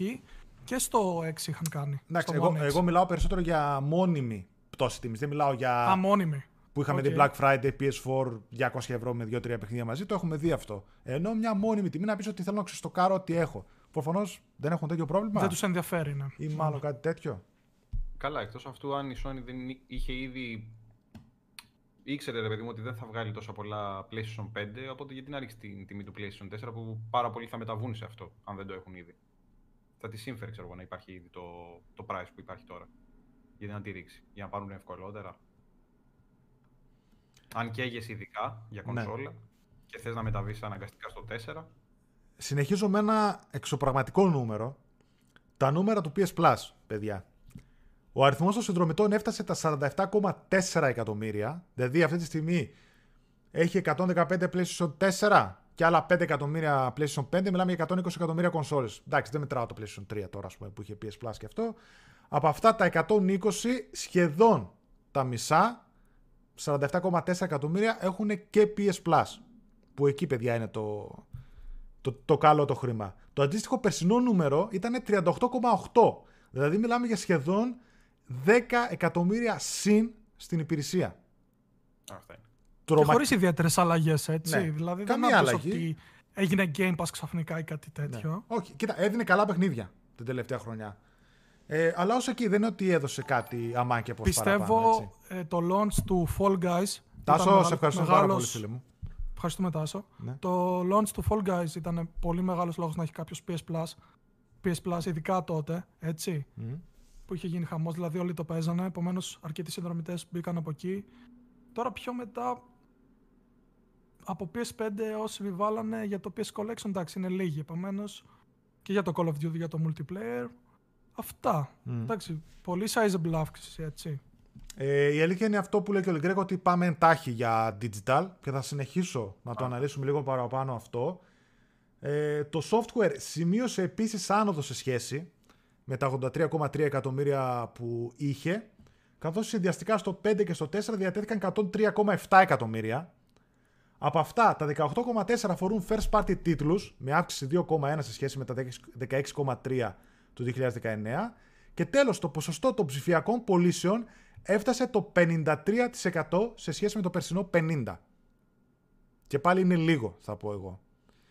Ε, επίσης, υπάρχει ένα πάρα πολύ καλό ε, νούμερο που δείχνει, ε, που δείχνει εξαιρετικό ενδιαφέρον, ότι από όλους αυτούς, από τα πέντε εκατομμύρια έξι πόσα έχουν φτάσει μέχρι τώρα, ε, που έχουν αγοράσει PlayStation πέντε, το εβδομήντα πέντε ή εβδομήντα οκτώ τοις εκατό έχει πάρει και πι ες Plus. Δηλαδή μιλάμε για τρομερό attachment rate, ότι πλέον όποιος παίρνει PlayStation κονσόλα παίρνει και πι ες Plus σαν συνδρομή. Είναι τρελή επιτυχία για το οικονομικό μοντέλο της Sony όλο αυτό, έτσι. Ακόμα μερικά ενδιαφέροντα στατιστικά. τριάντα τοις εκατό αυξημένο ο χρόνος παιχνιδιού το Δεκέμβρη του είκοσι σε σχέση με το Δεκέμβρη του δεκαεννέα. Προφανώς ε, λόγω και της πανδημίας. Και το Marvel Spider-Man Miles Morales ξέρουμε ότι έφτασε τα τέσσερα κόμμα ένα εκατομμύρια πωλήσεις μέχρι το τέλος Δεκεμβρίου. Βέβαια εδώ να πω ότι τέσσερα κόμμα κάτι εκατομμύρια πωλήσεις είχε κάνει μέσα σε, σε τρεις μέρες το πρώτο Spider-Man, το, το, όταν είχε βγει στο τέσσερα. τρία κόμμα δύο νομίζω, κάτι ναι. τέτοιο. Αλλά είναι πάνω κάτι τέτοια. Να σου πω την αλήθεια, είναι λιγότερα από όσα περίμενα. Mm. Περίμενα να τα πάει πιο καλά. Αλλά πάλι εντάξει, είναι γιγαντιαία νούμερα, έτσι, mm. δεν είναι τίποτα. Ναι. Ε, πάω λίγο στα σχόλια των παιδιών που πάω και παρακάτω. Ε, νομίζω το είπε, λέει, ο Super Detroit δεν γίνεται να ρίξει τιμή του τέσσερα γιατί θα αποκτήσει εσωτερικό ανταγωνιστή του πέντε. Αυτό, παιδιά, ισχύει ε, όπως και στις αρχικές τιμές που βγάζουν στις κονσόλες. Το ίδιο που λέγαμε και για το Xbox. Το ίδιο επίσης λέγαμε, γιατί ενώ η διαφορά του digital με το full, ας το πούμε, πι ες φάιβ, που είναι απλά το Blu-ray drive που κοστίζει είκοσι με τριάντα ευρώ, ξέρω εγώ, ε, είναι ένα εκατοστάρικο. Όλα αυτά, παιδιά, είναι μελετημένα για να μην τρώει η μία κονσόλα την άλλη. Το ίδιο κάνανε και με τη διαφορά τιμής στα Xbox, το ίδιο κάνανε και με τη διαφορά τιμής από το τέσσερα στο πέντε. Επίσης, συνεχίζω με τα οικονομικά αποτελέσματα για να δείτε πού πάει ε, όλο αυτό το πράγμα. Ενδιαφέρον στατιστικά. Λοιπόν, είκοσι εννέα τοις εκατό του συνολικού τζίρου του PlayStation, του PlayStation branch, τέλος πάντων, της Sony, το είκοσι εννέα τοις εκατό προήλθε από ντι ελ σι, expansion packs και microtransactions. Άκουρε. Α, καλά microtransactions. Απίστευτο. Μιλάμε, παιδιά, για απίστευτο υψηλό ποσοστό. Το νούμερο αυτό είναι ε, σαράντα επτά κόμμα ένα τοις εκατό ε, παραπάνω από ό,τι ήταν το περσινό, φτάνοντας στο εξωπραγματικό ποσό των δύο κόμμα σαράντα πέντε δισεκατομμυρίων δολαρίων τζίρου από microtransactions, ντι ελ σις, expansion pack, season pass, ξέρω εγώ, και τέτοια. Ε, για να το βάλω έτσι λίγο σε κάποιο context, η εταιρεία, λέει, έβγαλε περισσότερα από το microtransactions του PlayStation Store από ότι συνδυάζοντας τα physical και τα digital παιχνίδια σε πωλήσεις. Δηλαδή όσα παιχνίδια πούλησε στα καταστήματα και από τα ψηφιακό της Store δεν φτάνουν με την καμία του τζίρο που τους έκαναν τα ντι ελ σι και τα microtransactions. Από αυτό, βέβαια, να πούμε ότι ένα τρία τοις εκατό, ε, δηλαδή από τα microtransactions κυρίως, παίρνει η Sony σαν platform holder από, αν εσύ αγοράζεις ε, στο Fortnite, αγοράζεις στο Call of Duty, οτιδήποτε κτλ., παίρνει το τριάντα τοις εκατό η Sony. Οπότε αυτά τα παιχνίδια που γνώρισαν τεράστια ανάπτυξη, καταλαβαίνετε πόσα λεφτά βγάζουν οι platform holders. Και όχι μόνο η Sony, και η Microsoft που τρέχουν στην πλατφόρμα της και η κάστοτε πλατφόρμα, έτσι. Ξέρουμε τι έγινε στο Fortnite και με την Apple και τέτοια. Ε, σε σχέση πάλι για το συνολικό τζίρο της, όλο αυτό το content, το microtransactions, τα ντι ελ σι κτλ. Ε, ήταν ακόμα και μεγαλύτερο και από το συνολικό τζίρο που επέφεραν ε, οι πωλήσεις hardware, το οποίο ήταν στα δύο είκοσι εννέα. Φανταστείτε. Ούτε οι πωλήσεις κονσολών και λοιπόν hardware, PlayStation, βι αρ και τέτοια δεν μπορούσαν να φτάσουν το τζίρο που τους κάνουν τα microtransactions.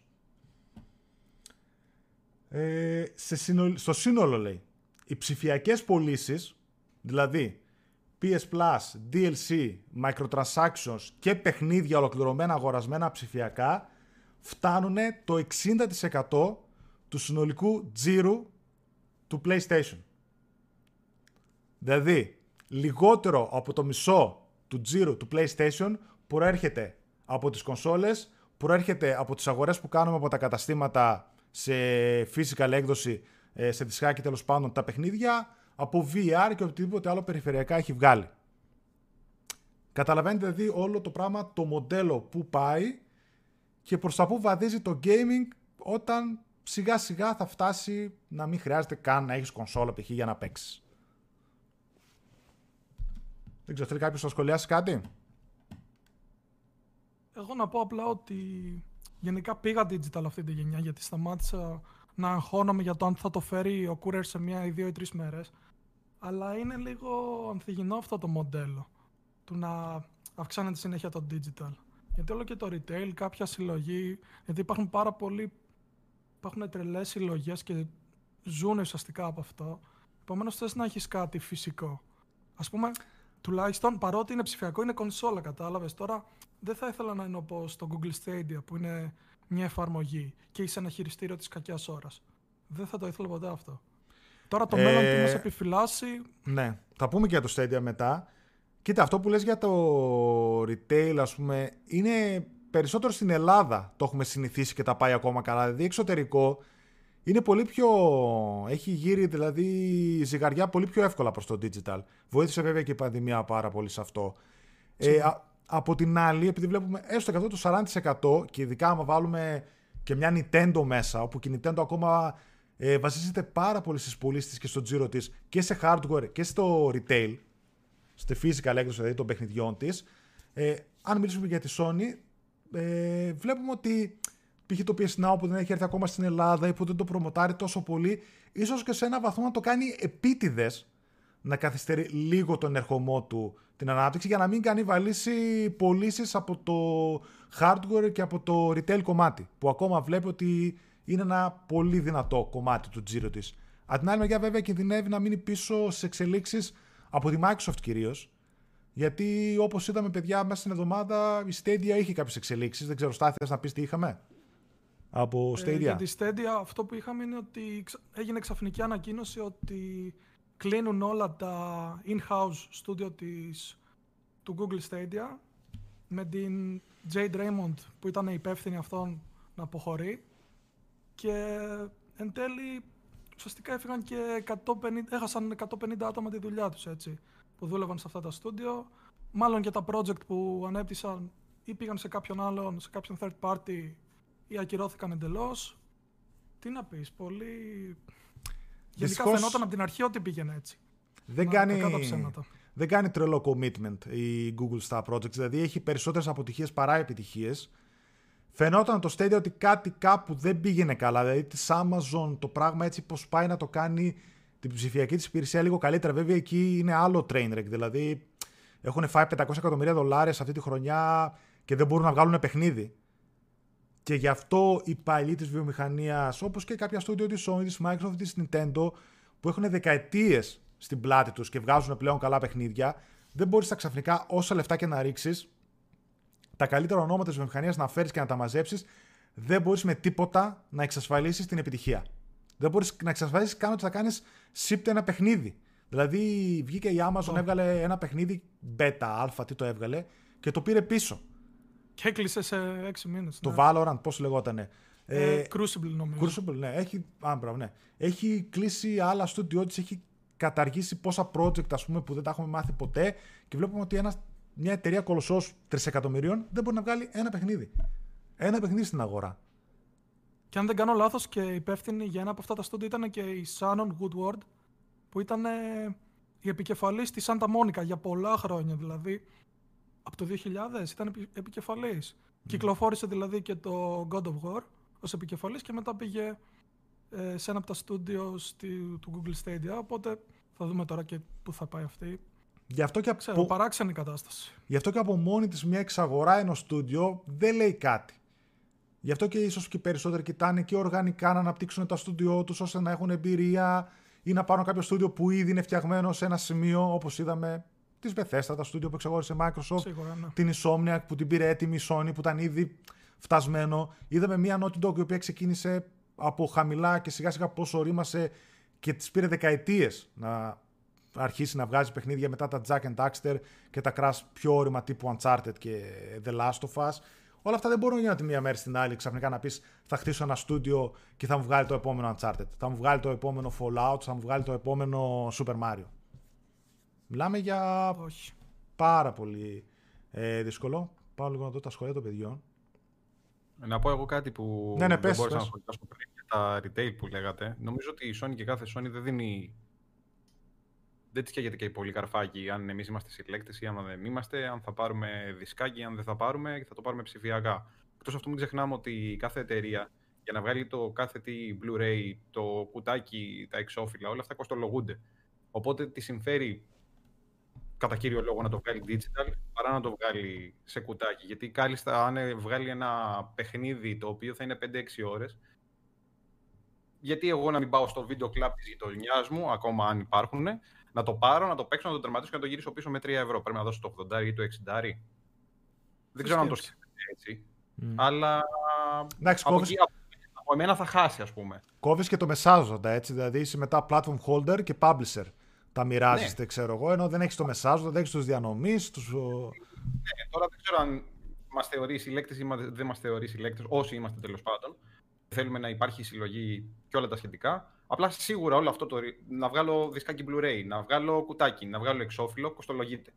Δεν είναι το ίδιο με το να το πάω κατευθείαν στο ψηφιακό στο store μου και να το κατεβάζει, να το αγοράσει κάποιος από εκεί, όσο και αν κάνει. Προφανώς. Ε, βέβαια είναι αυτό που λέει και ο Άλεξ εδώ πέρα, ότι το παίρνεις, το αγοράζεις, το πουλάς, το δανείζεις, το νοικιάζεις. Οκ, okay, προφανώς. Γι' αυτό και έτυχε κάποια στιγμή στην εκπομπή να ξαναπούμε ότι. Ε, ίσως και κάποια στιγμή να δούμε και καμιά τέτοια υπηρεσία, δηλαδή να κάνεις gift κωδικούς ή να μπορείς να, να. να δανείσεις, να πουλήσεις πίσω. Πρέπει κάτι να προσαρμοστεί και λίγο το digital. Βέβαια βλέπουμε τώρα το στυλ συνδρομές που εκεί πέρα περισσότερο πατάνε στο value for money, ότι σου δίνω πολλά παιχνίδια με μια μικρή συνδρομή παρά το πάντως, μεμονωμένες πωλήσεις. Ψηφιακά μπορεί μια μέρα να μην έχουμε κανένα παιχνίδι, έτσι. Mm. Δηλαδή να γίνει οτιδήποτε, ακραία περίπτωση τώρα, να γίνει οτιδήποτε και μετά να μην υπάρχουν οι servers, να μην υπάρχουν όλα τα παιχνίδια τα ψηφιακά. Ενώ με το δισκάκι πάντα έχεις μια επιλογή να... Mm. Ναι, βέβαια, ξέρεις, απλά να το βάλεις και παίζεις. Τελείωσε. Σε πόσα παιχνίδια έχεις πει αυτό? Δηλαδή θα είναι απειροελάχιστα. Ακριβώς απειροελάχιστα. Που δεν με νοιάζει κιόλας, ας πούμε. Όχι, ε, το χειρότερο Χαράλαβος... που έχει συμβεί είναι να κλείσουν οι servers. Mm. Αυτό yeah. δεν έχουμε. Ε, καλά, αυτό που λέει ο ντι εμ σι τώρα που μόλις είδα το σχόλιο του που λέει μεγάλη ζημιά για τη Sony και τα μεταχειρισμένα. Καλά, αυτό είναι για όλους. Δηλαδή, από εποχής PlayStation τρία είχε ξεκινήσει ένας πόλεμος για τα μεταχειρισμένα. Αν θυμάστε όλοι, είχε βγει το Network Pass, κάπως έτσι που το λέγανε, που άμα έπαιρνες μεταχειρισμένο είχε μέσα κωδικό για να ξεκλειδώσεις το online. Οπότε, αν ήταν μεταχειρισμένο, μπορεί να μην είχες καν online, άμα είχε χρησιμοποιήσει άλλο τον κωδικό. Ευτυχώς καταργήθηκε αυτό. Ο Χαράλαμπος λέει για την Amazon ότι τυχώνει πάρα πολλά εκατομμύρια, αλλά δεν μπορείς, ας πούμε, από τη μια στιγμή στην άλλη να γίνεις μια Sony, μια Nintendo, μια Microsoft, γιατί ασχολούνται αυτοί εδώ και δεκαετίες. Προφανώς, παιδιά. Λίγο της Amazon μου αρέσει περισσότερο το Luma, που πάει κάτι να κάνει του στυλ με την Ubisoft σε συνεργασία, όπως έκανε η Microsoft με την ι έι, με ένα channel που θα είναι όλα τα παιχνίδια της Ubisoft και τέτοια. Βλέπω και ένα Uplay κάπου να ενσωματώνεται κάπου. Δεν ξέρω τώρα που θα μπει αυτό. Θα μπει στην Microsoft, στο Game Pass, εκεί στην Amazon, σε καμιά Sony, δεν ξέρω τι θα κάνουνε. Κάτι βλέπω πάλι να αχνοφαίνεται στον ορίζοντα. Λοιπόν, πάμε να πούμε μερικές μικρότερες ειδησούλες, παιδιά, λίγο πιο γρήγορα. Ε, λοιπόν, κατέφτασε νέο firmware update για το πι ες φάιβ, όπου okay. το, σημα... το σημαντικό, παιδιά, είναι ότι διορθώνει ένα πολύ σπαστικό bug, ας το πούμε έτσι, η έλλειψη του συστήματος, που ήταν ότι όταν έβαζες το PlayStation τέσσερα Blu-ray δισκάκια σου στην κονσόλα, στο πι ες φάιβ, δεν, μπορούσες, δεν είναι αυτόματα, αναγνώριζε λάθος, δεν ξέρω τι, ποιο ήταν το πρόβλημα, σου έκανε εγκατάσταση την PlayStation τέσσερα έκδοση. Οπότε έπαιζες την έκδοση του τέσσερα μέσω backwards compatibility στο πέντε. Δεν αναγνώριζε αυτόματα και να σου κάνει εγκατάσταση την έκδοση του PlayStation πέντε. Εγώ είχα και το εξής mm. πρόβλημα με το Immortals που έβαλα, ok, ακύρωσα την εγκατάσταση του τέσσερα, μου εγκατέστησε την έκδοση του πέντε Και μετά κάποια στιγμή ξαναξεκινούσε μόνο του, ξε... ξανακατέβαιζε πόσα γίγα μου, ξαναέβαιζε με το ζόρι και του τέσσερα να έχω, ας πούμε. Μου έλεγε όχι, ας πούμε, θα φας και άλλα πόσα γίγαμπάιτ oh, για το τέσσερα την έκδοση στον εξωτερικό. Ε, και με, μέχρι προσφάτως δεν ήξερες και τι κατέβαζες, έτσι, δηλαδή. Δεν έλεγε. Έχει, έχει κανένα μήνα που, έ, που έβαλαν το πι ες φορ, πι ες φάιβ. Ναι, ναι, ναι. Κατέβαζες και έψαχνες από εδώ, από εκεί, πατούσες πέντε ρυθμίσεις να δεις το τι ήταν, ξέρω. Ναι, αν ναι. Στο βγάζει κιόλας. Mm-hmm. Ειδικά, επίσης, πρώτη φορά, ειδικά στην κονσόλα της Sony το πέντε και εγώ είχα χάσει την μπάλα και λέω, αλλά τι σκάτα κατέβαζες, ας πούμε. Ναι, ναι, υπήρχε ένα θέμα, όντως. Συνεχίζω με μικρότερες ειδήσεις. Η ι έι Sports εξασφάλισε τα δικαιώματα του Champions League για τα επόμενα χρόνια και θα μπορείτε πλέον από εκεί που το παίζαμε στο Pro, το Champions League, παιδιά, ε, θα το παίζουμε μόνο, θα συνεχίσουμε πλέον να το παίζουμε ε, μόνο στο FIFA. Βέβαια έχει χάσει στο ενδιάμεσο κάποια πρωταθλήματα, κάποιες ομάδες ε, το FIFA. Άρα του χρόνου το Pro είναι τζάμπα. Ε, όχι, ίσα ίσα του χρόνου το Pro θα είναι η next gen έκδοση, γιατί φέτος... Να. Βγάλανε μόνο ένα content update που ήταν τα rosters και τέτοια. Και, του χρόνου... και έχει πει μάλιστα η Konami ότι θα κάνει μετάβαση από τη Fox Engine που είχε χρησιμοποιηθεί Μπράβο, στο Metal Gear πέντε. Αυτό θα έλεγα. Στην Unreal τέσσερα, έτσι. Επομένως, ναι. Ίσως να δούμε και σημαντικές αλλαγές στα physics, γραφικά ή οτιδήποτε. Mm, ναι, ναι, ναι. Περιμένουμε δηλαδή μια όντως ανανεωμένη next gen έκδοση τελείως του Pro Evolution. Ναι, ναι, αλλά μην παίζεις πάλι με Manchester Red. Α, ε, κάποιες, καλά, στο Pro σίγουρα η πλειοψηφία είναι έτσι. Έχει πάρει αυτό... κάποια δικαιώματα από συγκεκριμένες ομάδες και τέτοια, αλλά όχι τόσα πολύ. Τα σχέδια βέβαια της ι έι Sports δεν σταματούν εδώ. Ε, πρώτον είδα ε, ότι ανακοίνωσε επιστροφή να βγάζει ξανά παιχνίδια το κολεγιακό football, το αμερικάνικο, που είχε σταματήσει από το δύο χιλιάδες δεκατέσσερα λόγω κάποιων προβλημάτων με δικαιώματα που υπήρχαν. Ε, μετά έχει συνεχίσει, λέει, να αναπτύσσει, λέει, έξι παιχνίδια βρίσκονται σε ανάπτυξη, έξι FIFA παιχνίδια, παιδιά, βρίσκονται σε ανάπτυξη για κινητά, από αυθεντικά simulation μέχρι arcade για τους πάντες. FIFA Online τέσσερα, το οποίο επίσης είναι μια διαφημιλής πι σι δωρεάν έκδοση του παιχνιδιού στην Κίνα, θα έρθει σε δεκαπέντε επιπλέον χώρες, οπότε καταλαβαίνετε που το πάει η ι έι με όλο αυτό το χαμό που γίνεται με το FIFA. Έχουμε ημερομηνία κυκλοφορίας για το Mass Effect Legendary Edition. Υπήρχε μια φήμη για Μάρτιο στην αρχή, ok, αλλά ήταν φήμη. Επίσημα μάθαμε ότι θα έρθει στις δεκατέσσερις Μαΐου του δύο χιλιάδες είκοσι ένα με ανανεωμένα γραφικά, καλύτερο σύστημα μάχης, κάλυψης, κάμερα, ποιοτικότερο ήχο, βελτίωση στην τεχνητή νοημοσύνη, στην κάμερα, σε φιλικούς και εχθρικούς χαρακτήρες. Και ο χειρισμός, λέει, του Μάκο δεν θα αποτελεί πλέον μαρτύριο. ε, ε, πώς? Το Bat. Πώς? Σε μια χαρακτήρα, δεν θυμάμαι, δεν θυμάμαι το όνομα. Ναι, ναι, ναι, αλλάξανε το... την κάμερα για να φαίνεται τέτοιο. Α, ωραίο. Ε, εγώ το περιμένω πώς και πώς. Δεν έχω παίξει κανένα Mass Effect, είναι πρώτη φορά. Και επίσης άκουσα ότι ε, βγάλανε και το multiplayer, γιατί είπαν ότι αν ασχολόντουσαν με το να το επαναφέρουν, θα ήταν το ίδιο με το remake που κάνανε στο ένα, γιατί το ένα είναι η μεγαλύτερη αλλαγή. Έχει διαφορετικό γιου άι, φωτισμούς, textures, οτιδήποτε. Mm. Ε, και δεν νομίζω... προσθέσαν επίσης κάποιο περιεχόμενο, είναι τα ίδια παιχνίδια. Όχι, έχει όλα τα ντι ελ σι μέσα, εκτός ναι, από ένα, νομίζω που επειδή ήταν corrupted data, ας πούμε, δεν μπορούσαν να το βάλουν. Ε, είναι μια μεγάλη κυκλοφορία, mm. είναι μια καλή αφορμή για όσους δεν έχουν παίξει μια από τις καλύτερες sci-fi όπερες, να το πω έτσι, που έχουν κυκλοφορήσει. Το ένα έχει κακογεράσει, οπότε είδα κάποιο comparison που κάνανε. Ναι, το ένα φαίνεται καλύτερο, αλλά γενικότερα δεν είναι και η τρελή δουλειά, ρε παιδί μου. Δεν μιλάμε για remake, yeah. μιλάμε απλά για, εντάξει, για λίγο πασαλήματα, θα λέγαμε. Μπορούσαν να κάνουν Ξέρουμε κάτι καλύτερο. Ξέρουμε τιμή γι' αυτό. Ξέρουμε τιμή. Όχι, αλλά φαντάζομαι εξήντα maximum, σαράντα minimum. Μάλλον ε, θα το πάνε σαράντα για... το θεωρώ λίγο δύσκολα. Μάλλον θα πάνε για full price. Αυτό, ναι. Mm. Μάλλον θα πάνε για full price. Παιδιά, είναι φυσιολογικό, λέει, όταν βάζεις δισκάκι στο πι ες φάιβ για λίγα δευτερόλεπτα να κάνει ένα περίεργο θόρυβο. Είναι το που το γυρνάει με full speed για να διαβάσει το drive, το σι ντι, τέλος πάντων. Θα κυκλοφορήσει κανονικά και σε δισκάκι, λέει ο Τάσος, σε retail δηλαδή. Και έχουν βγάλει και μια συλλεκτική, η οποία όμως μέσα δεν έχει το παιχνίδι, από ό,τι είδα. Έχει κράνος, ναι, ναι, ναι, έχει κράνος, έχει κάνει... Χωρίς τα παιχνίδι καθόλου ή δίνει κωδικό? Ε, νο, όχι, νομίζω χωρίς το παιχνίδι καθόλου. Και δεν είναι βέβαια πρώτη φορά. Mm. Το έχουμε δει και στο Dead Space, το είχαμε δει στο Red Dead Redemption, το έχουμε δει. Το δύο, ναι. Και σε κάποια oh. άλλα παιχνίδια. Όχι, το Titanfall δύο, συγγνώμη. εβδομήντα ευρώ το Mass Effect. Το θυμάμαι. εβδομήντα ευρώ. Ναι. Ακριβό λέει για κάποιον που τα έχει παίξει στο παρελθόν. Προφανώς αυτό θα περιμένει να πέσει στο τριαντάρι, δεν χάνει και τίποτα. Για κάποιον που το παίξει πρώτη φορά, εντάξει, τόσες ώρες παιχνίδι, τρία παιχνίδια, όλα τα ντι ελ σι και μέσα, οκ. Okay. Να εγώ έτσι όπως το βλέπω, δηλαδή αξίζει. Ναι, εξήντα εβδομήντα πόσο θα είναι. Αξίζει. Μετά, χωρίζουν οι δρόμοι της Dontnod και του Life is Strange. Η Dontnod, η Dontnod παιδιά, είναι ένα στούντιο που σε συνεργασία με την Bandai έχουν βγάλει το Life is Strange, το ένα, το δύο, το prequel, έχουν βγάλει το Tell Me Why, το πιο yeah. πρόσφατο, πιο παλιά το Remember Me και κάποιες άλλες κυκλοφορίες, yeah. το PlayStation. Το Twin Mirrors. Το, το Twin Mirrors. Το Twin Mirrors. Που δεν πήγε τόσο καλά. Ναι. Κα, κοίτα, γενικότερα νομίζω ότι ήταν λίγο... Το Life is Strange τους πήγε σαν εξαίρεση καλά, γιατί όλα τα υπόλοιπα που βγάλανε ήταν ψιλομέτρια. Ήταν λίγο one hit, one hit wonder, δηλαδή ξεκίνησαν, έκαναν το μεγάλο μπαμ και από τότε δεν έχουν καταφέρει να το ξεπεράσουν. Ναι. Έτσι. Και το Remember Me στο PlayStation τρία ήταν καλό, δηλαδή το θεωρώ hidden gem. Είναι η αλήθεια, ναι, ναι. αλλά δεν ήταν και το super παιχνίδι.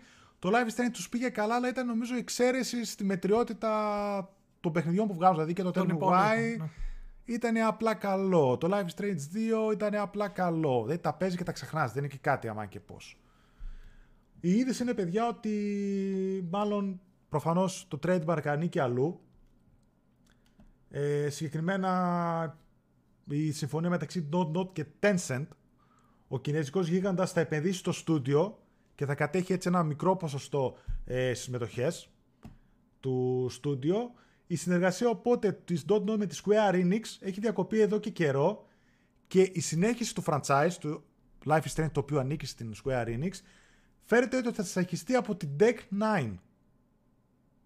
Είχε κάνει το Before the Storm, έτσι. Μπράβο. Η Deck Nine, η Deck Nine συγγνώμη, είχε κάνει το prequel, το Before the Storm, που ήτανε. Και παράλληλα επίσης, δούλευε η Dontnod ότι... στο Life is Strange δύο. Πες. Να, να πούμε ότι φημολογείται έντονα για τους επόμενους δύο μήνες ότι θα έχουμε ανακοίνωση του Life is Strange τρία, έτσι, και θα κυκλοφορήσει μέσα στη χρονιά. Μαζί και με το, την άλλη ανακοίνωση της Square Enix για το Final Fantasy εφτά, που θα είναι σαν μια πι ες φάιβ έκδοση, ας πούμε, στα εξήντα φρέιμς κτλ. Mm. Φήμη πάντα. Επομένως, αναμένουμε. Άρα από την Deck Nine ή θα είναι τίποτα έτοιμο από την Dontnod πριν λήξει η συνεργασία. Έλα μοντά, αυτό δεν το ξέρουμε. Mm. Δεν υπάρχει κάποια λεπτομέρεια. Είχαμε επίσης επίσημη ανακοίνωση για Next Gen έκδοση PlayStation πέντε, Xbox Series και πι σι του Judgment. Ε, το Judgment, ah. παιδιά, είναι ένας spin-off τίτλος ε, πάνω στη σειρά Yakuza. Yakuza Yakuza, όπως θέλετε πείτε το, είχε κυκλοφορήσει αποκλειστικά στο PlayStation τέσσερα και μέσα από μια ξαφνική ανακοίνωση αποκαλύφθηκε και μια Next Gen έκδοση του παιχνιδιού, ο οποίος θα έχει φορ κέι ανάλυση, εξήντα φρέιμς και έχουν γίνει βέβαια και κάποιες αλλαγές στα assets, λίγο έχουν αλλάξει ναι, τα... Ναι, το έχετε δει στο Twitter, το έχουν κάνει τρελό meme, γιατί κυριολεκτικά φαίνεται πολύ χειρότερα. Αυτό δηλαδή, ήθελα, εκεί ήθελα να καταλήξουμε. Οι, οι αναλύσεις των textures έχουν πέσει κατά πολύ, δηλαδή λες και βγάλανε πι ες θρι έκδοση, τώρα δεν ξέρω. Και αν τα χρώματα βλέπουμε... έχουν αλλοιωθεί. Και μακάρι τα... να μην δούμε τίποτα παρόμοιο στο Yakuza Like a Dragon που αναμένεται τώρα mm. το Μάρτιο στο πι ες φάιβ. Και αλλά το, κα... ναι, και το δεύτερο κακό, πέρα το ότι δεν φαίνεται καλό για Next Gen, είναι ότι mm. η έκδοση δεν προσφέρεται δωρεάν αναβάθμιση για όσους αγοράσανε το PlayStation τέσσερα στην PlayStation πέντε έκδοση. Ενώ το Yakuza mm. Like a Dragon θα έχει δωρεάν ε, PlayStation πέντε upgrade. Εδώ αυτό το κάνει ακόμα χειρότερο. Δεν θα υπάρχει, δεν το κάνει ακόμα χειρότερο. Θα πρέπει να τα αγοράσεις. Και δεν δώσανε ούτε καν ένα patch, ρε παιδί μου, ένα κάτι, μια βελτίωση ε, στο βασικό παιχνίδι, έστω μέσω backwards compatibility να το τρέξεις στο πι ες φάιβ. Θα μπορούσε να τρέξει άνετα στα εξήντα, δηλαδή δεν είναι απαιτητικό παιχνίδι. Εγώ το έχω παίξει. Έτσι. Και είναι μια χαρά, ωραίο παιχνίδι και είναι κρίμα τώρα λίγο έτσι πως πάνε να το κάνουν, που αλλάξανε τα assets και αυτά. Πήγαιναν για καλύτερο, τους βγήκε χειρότερο, δεν ξέρω αν θα το βελτιώσουν ως το τέλος. Παρ' όλα αυτά, εικοστή τρίτη Απριλίου η Next Gen έκδοση του Judgment. Ειδικά για όσους έχετε παίξει και τη σειρά Yakuza. Και τέλος, κάτι που είχε κάνει Sony μόδα, έχει κάνει Sony μόδα τα τελευταία χρόνια. Στην αρχή το έβγαζε σαν βιντεάκι, μετά το έκανε σαν site. Μιλάω για την ανασκόπηση, παιδιά, της gaming χρονιάς. που κάνει η Sony, προσωπική για τον καθέναν, όπου βάζοντας τα στοιχεία σας στο... κάνετε login στην ουσία με τα στοιχεία σας που έχετε στο πι ες εν, σας βγάζει κάποια στοιχεία, κάποια στατιστικά, κάποιες, κάποιους αριθμούς από το δύο χιλιάδες είκοσι. Δηλαδή πόσα παιχνίδια παίξατε, πόσα τρόπαια πήρατε, πόσες ώρες φάγατε στα top τρία των παιχνιδιών και κάποιες άλλες πληροφορίες και προσωπικές και γενικές. Ε, πρέ, για να, όσοι τυχόν δεν το έχετε κάνει, βέβαια έχει γίνει χαμός στο social media από ό,τι σιγά μην δεν το έχετε πάρει χαμπάρι. Και το, το άργησαν και φέτος λίγο. Ναι, το άργησαν κιόλας. Σε σχέση με πέρυσι και το είχαν βγάλει νομίζω πέντε Ιανουαρίου. wrap up τελεία playstation τελεία com. Για πείτε τα top τρία σας, τα θυμάστε? Ναι, εμένα ήταν Persona πέντε Royal, Cyberpunk. Δυστυχώς ευτυχώς. Ναι, βασικά δεν θυμάμαι τη σειρά.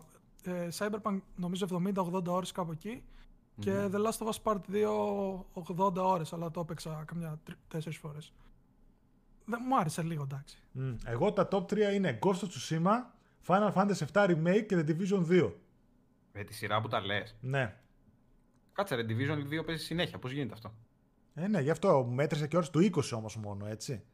Που και πάλι λίγες ώρες έριξαμε στο είκοσι. Το Division είναι και το δεκαεννιά παιχνίδι, έτσι. Α, σωστά, έτσι. Ναι, εμένα ήταν το πρώτο το Dragon Ball, το Fighter Z. Δεύτερο για το Θεό ήταν το Marvel's Avengers, έλεος. Και τρίτο το ήταν το... Ναι, το... Καλά, η Πλατίνα, γι' αυτό βγήκε τόσες ώρες. Και mm. τρίτο ήταν το Days Gone. Ναι, ε, βασικά βέβαια είδα λίγο τα νούμερα ότι ψηλό είναι off, δηλαδή ναι, δεν, ναι. Είναι ναι, και... ναι, ναι. δεν μετράει και ακρίβεια. Και άλλα παιδιά το λέγανε και εμείς που ξέραμε τι παίζουμε και τι κάνουμε, βλέπω ότι δεν είναι κάτι τόσο... ακριβές το πώς τα μετράνε, δηλαδή δεν ξέρω αν είναι. Ένα παράδειγμα να πω, να πω εγώ τώρα. Ένα παράδειγμα mm. που έχω. Π.χ. το Persona πέντε το Real μου το έβγαλε ότι το έπαιξα για καμιά εβδομήντα πέντε ώρες, ενώ συνολικά είχα σίγουρα εκατόν είκοσι πλάς. Σίγουρα. Έτσι. Τώρα δεν ξέρω τι και πώς. Mm. Πάω λίγο στα σχόλια των παιδιών. Όσο φτάνουν προς το τέλος της εκπομπής. Θέλουμε Game Pass Sony. Παιδιά, έχει το πι ες Now και απορώ γιατί δεν το χρησιμοποιεί ε, σαν αντίπαλο του Game Pass. Ενώ είναι ένας πολύ αξιόλογος αντίπαλος του ε, Game Pass. Ξέχασα, το Vampire είναι επίσης Dontnod, το οποίο εντάξει και αυτό, και αυτό καλό μένα, με, αλλά μετριότητα, έτσι. Ε. Εντάξει. Εγώ που το παρήγγειλα, λέει το πι ες πέντε τέσσερις Ιανουαρίου. Καταρχάς, πού βρήκες να το παραγγείλεις τέσσερις Ιανουαρίου, φαντάζομαι πάω για Ιούλιο. Εσύ πας για. Καλά Χριστούγεννα, καλά Χριστούγεννα δύο χιλιάδες είκοσι ένα, μια χαρά. Θα το φέρει ο Βασίλης. Άκουσα για Silent Hill, θα ανακοινωθεί μέσα στο καλοκαίρι. Το Σωτήρι τα είπαμε. Πάντων, θα λίγο, ανακοινωθεί. Λίγο, το πριν το τη μέση, λίγο πριν τη μέση της εκπομπής ότι υπάρχουν τέτοιες φήμες. Το Monkey King λέει. Το θυμάστε από ένα κινέζικο στούντιο. Α, ναι. Με κάτι πολύ ωραία γραφικά και αυτά, τι έγινε δεν ξέρουμε, φίλε Devilman. Ε, το, το αναπτύσσουν και είχαν πει ότι, αν θυμάμαι καλά, για τέλη του είκοσι ένα, αρχές του είκοσι δύο, σκοπεύουν mm. να το βγάλουν. Αλλά δεν ξέρω αν θα είναι ε, μόνο ασιατική κυκλοφορία, θα έρθει και στα μέρη μας. Αυτό δεν το ξέρω. Soulsborne λέει, δεν συμφωνώ το ότι λες Ζήση ότι είναι μέτρια τα Life is Strange. Το Life is Strange ένα για μένα ήταν από τις εκπλήξεις της χρονιάς, όταν είχε κυκλοφορήσει και από τα αγαπημένα μου παιχνίδια εκείνη τη χρονιά. Και παραμένει, απλά το prequel και το δύο δεν μπόρεσαν να το ξεπεράσουν. Δηλαδή, οκ. Okay. Ναι, ισχύει αυτό. Ειδικά το... το prequel, παιδιά, κατά μια απογοήτευση, έτσι, προσπεράστε το. Mm. Καλά, λέει, όντως οι ώρες ήταν λάθος, λένε πολλά παιδιά. Αύριο, ναι, σωστά, αύριο Δευτέρα το βγάζουν τα παιδιά, βγάζουν το βι τζι είκοσι τέσσερα δικό τους podcast, όπου εκεί είμαι καλεσμένος εγώ μαζί με τον Άλεξ και εκεί πέρα λέμε πάλι για gaming, για τα δικά μας, δεν λέμε πολλά πραγματάκια, να μπείτε να τα ακούσετε. Μας καλέσαν τα παιδιά και τους ευχαριστούμε. Θα τους καλέσουμε και εμείς κάποια στιγμή πίσω.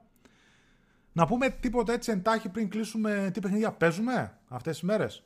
Ναι. Στα, Στάθη, θα ξεκινήσεις κάτι. Μάλλον όχι. Θα ξεκινήσω εγώ που θα είμαι, πάρα, θα είμαι πάρα πολύ σύντομος γιατί αυτή okay. την εβδομάδα πάλι δεν πρόλαβα να παίξω πάρα πολύ. Πάλι παίζω από εδώ και από εκεί. Πάλι Cyber Shadow. Ε, συνέχισα. Πάλι έπαιζα The Division. Ξαναέβαλα και ξανακόλλησα με το update πάλι να ξαναπαίξω. Γιατί έχουν καινούργια σεζόν, καινούργια πραγματάκια έχουν προσθέσει, έχουν βγάλει πολύ καινούργιο πράγμα. Αξίζει δηλαδή κάποιος να ασχοληθεί και να ξανασχοληθεί. Ε, για να θυμηθώ τι άλλο, τι άλλο έπαιξα. Τι άλλο έπαιξα στο πι ες φάιβ. Mm. Το Distraction All Stars. Το Distraction All Stars, που... μπράβο, το οποίο. Εντάξει, ε, το, το μετράω και δεν το μετράω. Ασχολήθηκα, ρε παιδί μου, ασχολούμαι. Αυτό, αυτό. Θα ασχοληθώ και παραπάνω να δω και όλα τα modes της Βάτσο κτλ. Για να γράψω και μία άποψη σαν review στο site. Αλλά ναι, okay, ασχολήθηκα και με αυτό. Και ως εκεί νομίζω. Δηλαδή είχα λίγο επιφανειακή, επιδερμική επαφή με το game και αυτή την εβδομάδα. Πάλι είχα κάποιες δουλειές εξωτερικές. Πάλι και λίγο με το πι σι το έλυσα, το ξαναέδεσα. Πήρα κάποια άλλα κομμάτια που μου ήρθανε. Οπότε ναι, δεν είχα ιδιαίτερη ασχόληση. Του μπαμπά μου το πι σι σύνδεσα, πάλι μου έφαγε τη μέρα, ας πούμε. Δεν πρόλαβα να κάνω ιδιαίτερα. Πάμε παρακάτω. Οκ. Okay. Να πω εγώ. Μιχάλη, θες να πω εσύ ό,τι θες. Εγώ και πάλι σύντομος θα είμαι, όπως τότε που μου τα λέγαμε με το Ζης. Και εγώ απλά πλατίνιασα τον Ghost of Tsushima, έπαιξα λίγο Maniter και λίγο Concrete. Δεν, λόγω δουλειάς δεν προλάβα να κάνω πολλά. Okay. Πες εγώ εσύ έπαιξα... που, που σίγουρα κάθε φορά παίζεις περισσότερο από όλους. Όχι, όχι, όχι, να ξέρεις, δεν ασχολήθηκα πολύ αυτή την καιρό, είναι αλήθεια. Έπαιξα το Control, την Ultimate Edition στα εξήντα F P S. Mm-hmm. Ε, το ξεκίνησα, έπαιξα τρεις ώρες, αλλά δεν νομίζω να το συνεχίσω γιατί το θυμάμαι απ' έξω. Λίγο να δω πώς έτρεχε περισσότερο. Ε, ικανοποιητικό το Control, όπως είπα και πιο πριν, η ιστορία του δεν με ξετρέλανε γενικότερα. Τη θεωρώ πολύ επιφανειακή. Αλλά όσο αφορά το gameplay, δηλαδή θα περάσετε σίγουρα, σίγουρα καλά. Και ξεκίνησα και το Medium στο Game Pass. Α, μπράβο, και εγώ αυτό, ναι, εντάξει, το έχω ξαναπεί. Έπαιξα μία-δύο ρίτσες. Μέχρι στιγμής μου αρέσει πολύ. Αυτό που δεν μου αρέσει είναι ότι η πρωταγωνίστρια συνέχεια σου λέει, όταν ψάχνει κάποιο αντικείμενο, λέει «Α, αυτό πρέπει να βρίσκεται στο μπάνιο π.χ.». Ναι, δηλαδή, ναι, ναι. Άσε με να το, άσε με να το καταλάβω μόνος μου, έτσι, δηλαδή, χαζός είναι ο παίκτης. Σε και... βοηθάει, ναι, σε πιάνει λίγο με το χεράκι, λίγο παραπάνω από ό,τι θα έπρεπε. Ναι, η fixed camera δεν περίμενα, μ' αρέσει. Ε, επίσης το soundtrack είναι ωραίο. Ε, τι άλλο, δεν είναι καλό optimized σε πι σι, δηλαδή το έτρεχα συνέχεια στα εξήντα F P S με μια G T X χίλια εξακόσια εξήντα Ti και Ryzen πέντε δύο χιλιάδες εξακόσια και έφτασα σε ένα σημείο που πέφτει, όταν είσαι στο διπλό κόσμο π.χ., που πέφτει στα είκοσι τρία F P S, χωρίς λόγο, έτσι. Και δεν ξέρω τώρα, λίγο με ξενέρωσε αυτό, αλλά αυτά δεν ασχολήθηκα με κάτι άλλο. Mm. Τώρα έχουμε και τα review στο site για το Cyber Shadow, όπως και τη συνέντευξη. Mm.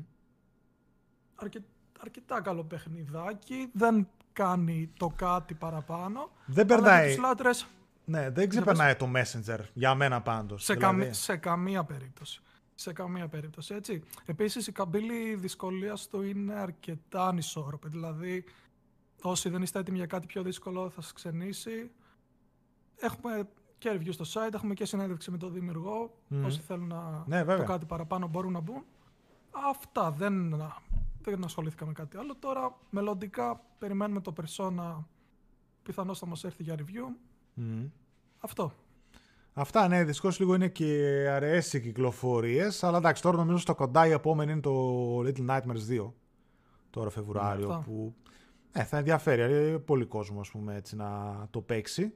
Απλά δεν είναι και η τρελή κυκλοφορία να πεις ότι αμάν και πόσο sky blockbuster.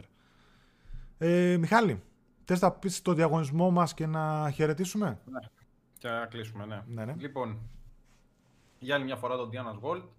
Ε, μας έδωσε ένα δωράκι να το δώσουμε προς τα εσάς. Αυτή τη φορά είναι αυτό εδώ το κάδρο. Ελά, γυαλάει. It's Sleep, ε, τα σύμβολα του PlayStation και Repeat. Ε, να το βάλετε κάπου στο τοίχο σας, να κοσμιέται στο δωμάτιό σας. Ευχαριστούμε πάρα πολύ τον Diana's World, την Πύρου δεκαπέντε στην Αγία Βαρβάρα. Ε, και όπως έχουμε πει, κάτω στον bio μπορείτε να βρείτε και τα Facebook, τα Instagram και το site τους. Ευχαριστούμε πάρα πολύ τα κορίτσια. Λοιπόν, τα βήματα συμμετοχής είναι τα εξής. Subscribe στο κανάλι μας, αν δεν έχετε κάνει, κάντε τώρα. Ένα like στο βίντεο, το οποίο είναι τζάμπα, μπορείτε να κάνετε και τώρα. Ή όταν το δείτε η κονσέρβα. Σωστά. Ένα σχόλιο. Ένα σχόλιο, είτε live, είτε βλέπετε κονσέρβα την εκπομπή, ό,τι εσείς θέλετε με το hashtag PSAddictGR. Και ένα τέταρτο προαιρετικό βήμα βέβαια, ένα share στα social media σας με το hashtag πάλι PSAddictGR. Diana World, ευχαριστούμε πάρα πολύ. Μπορείτε να μπείτε, όπως ξαναείπα, από κάτω στο bio να βρείτε όλα τα προϊόντα των κοριτσιών. Υπάρχουν πάρα πολλά με ό,τι αφορά το gaming, είτε αφήσεις για το αφήσεις, να κοσμείτε τα, τα δωμάτια σας, ε, κούπες... όλα αυτά. Mm-hmm.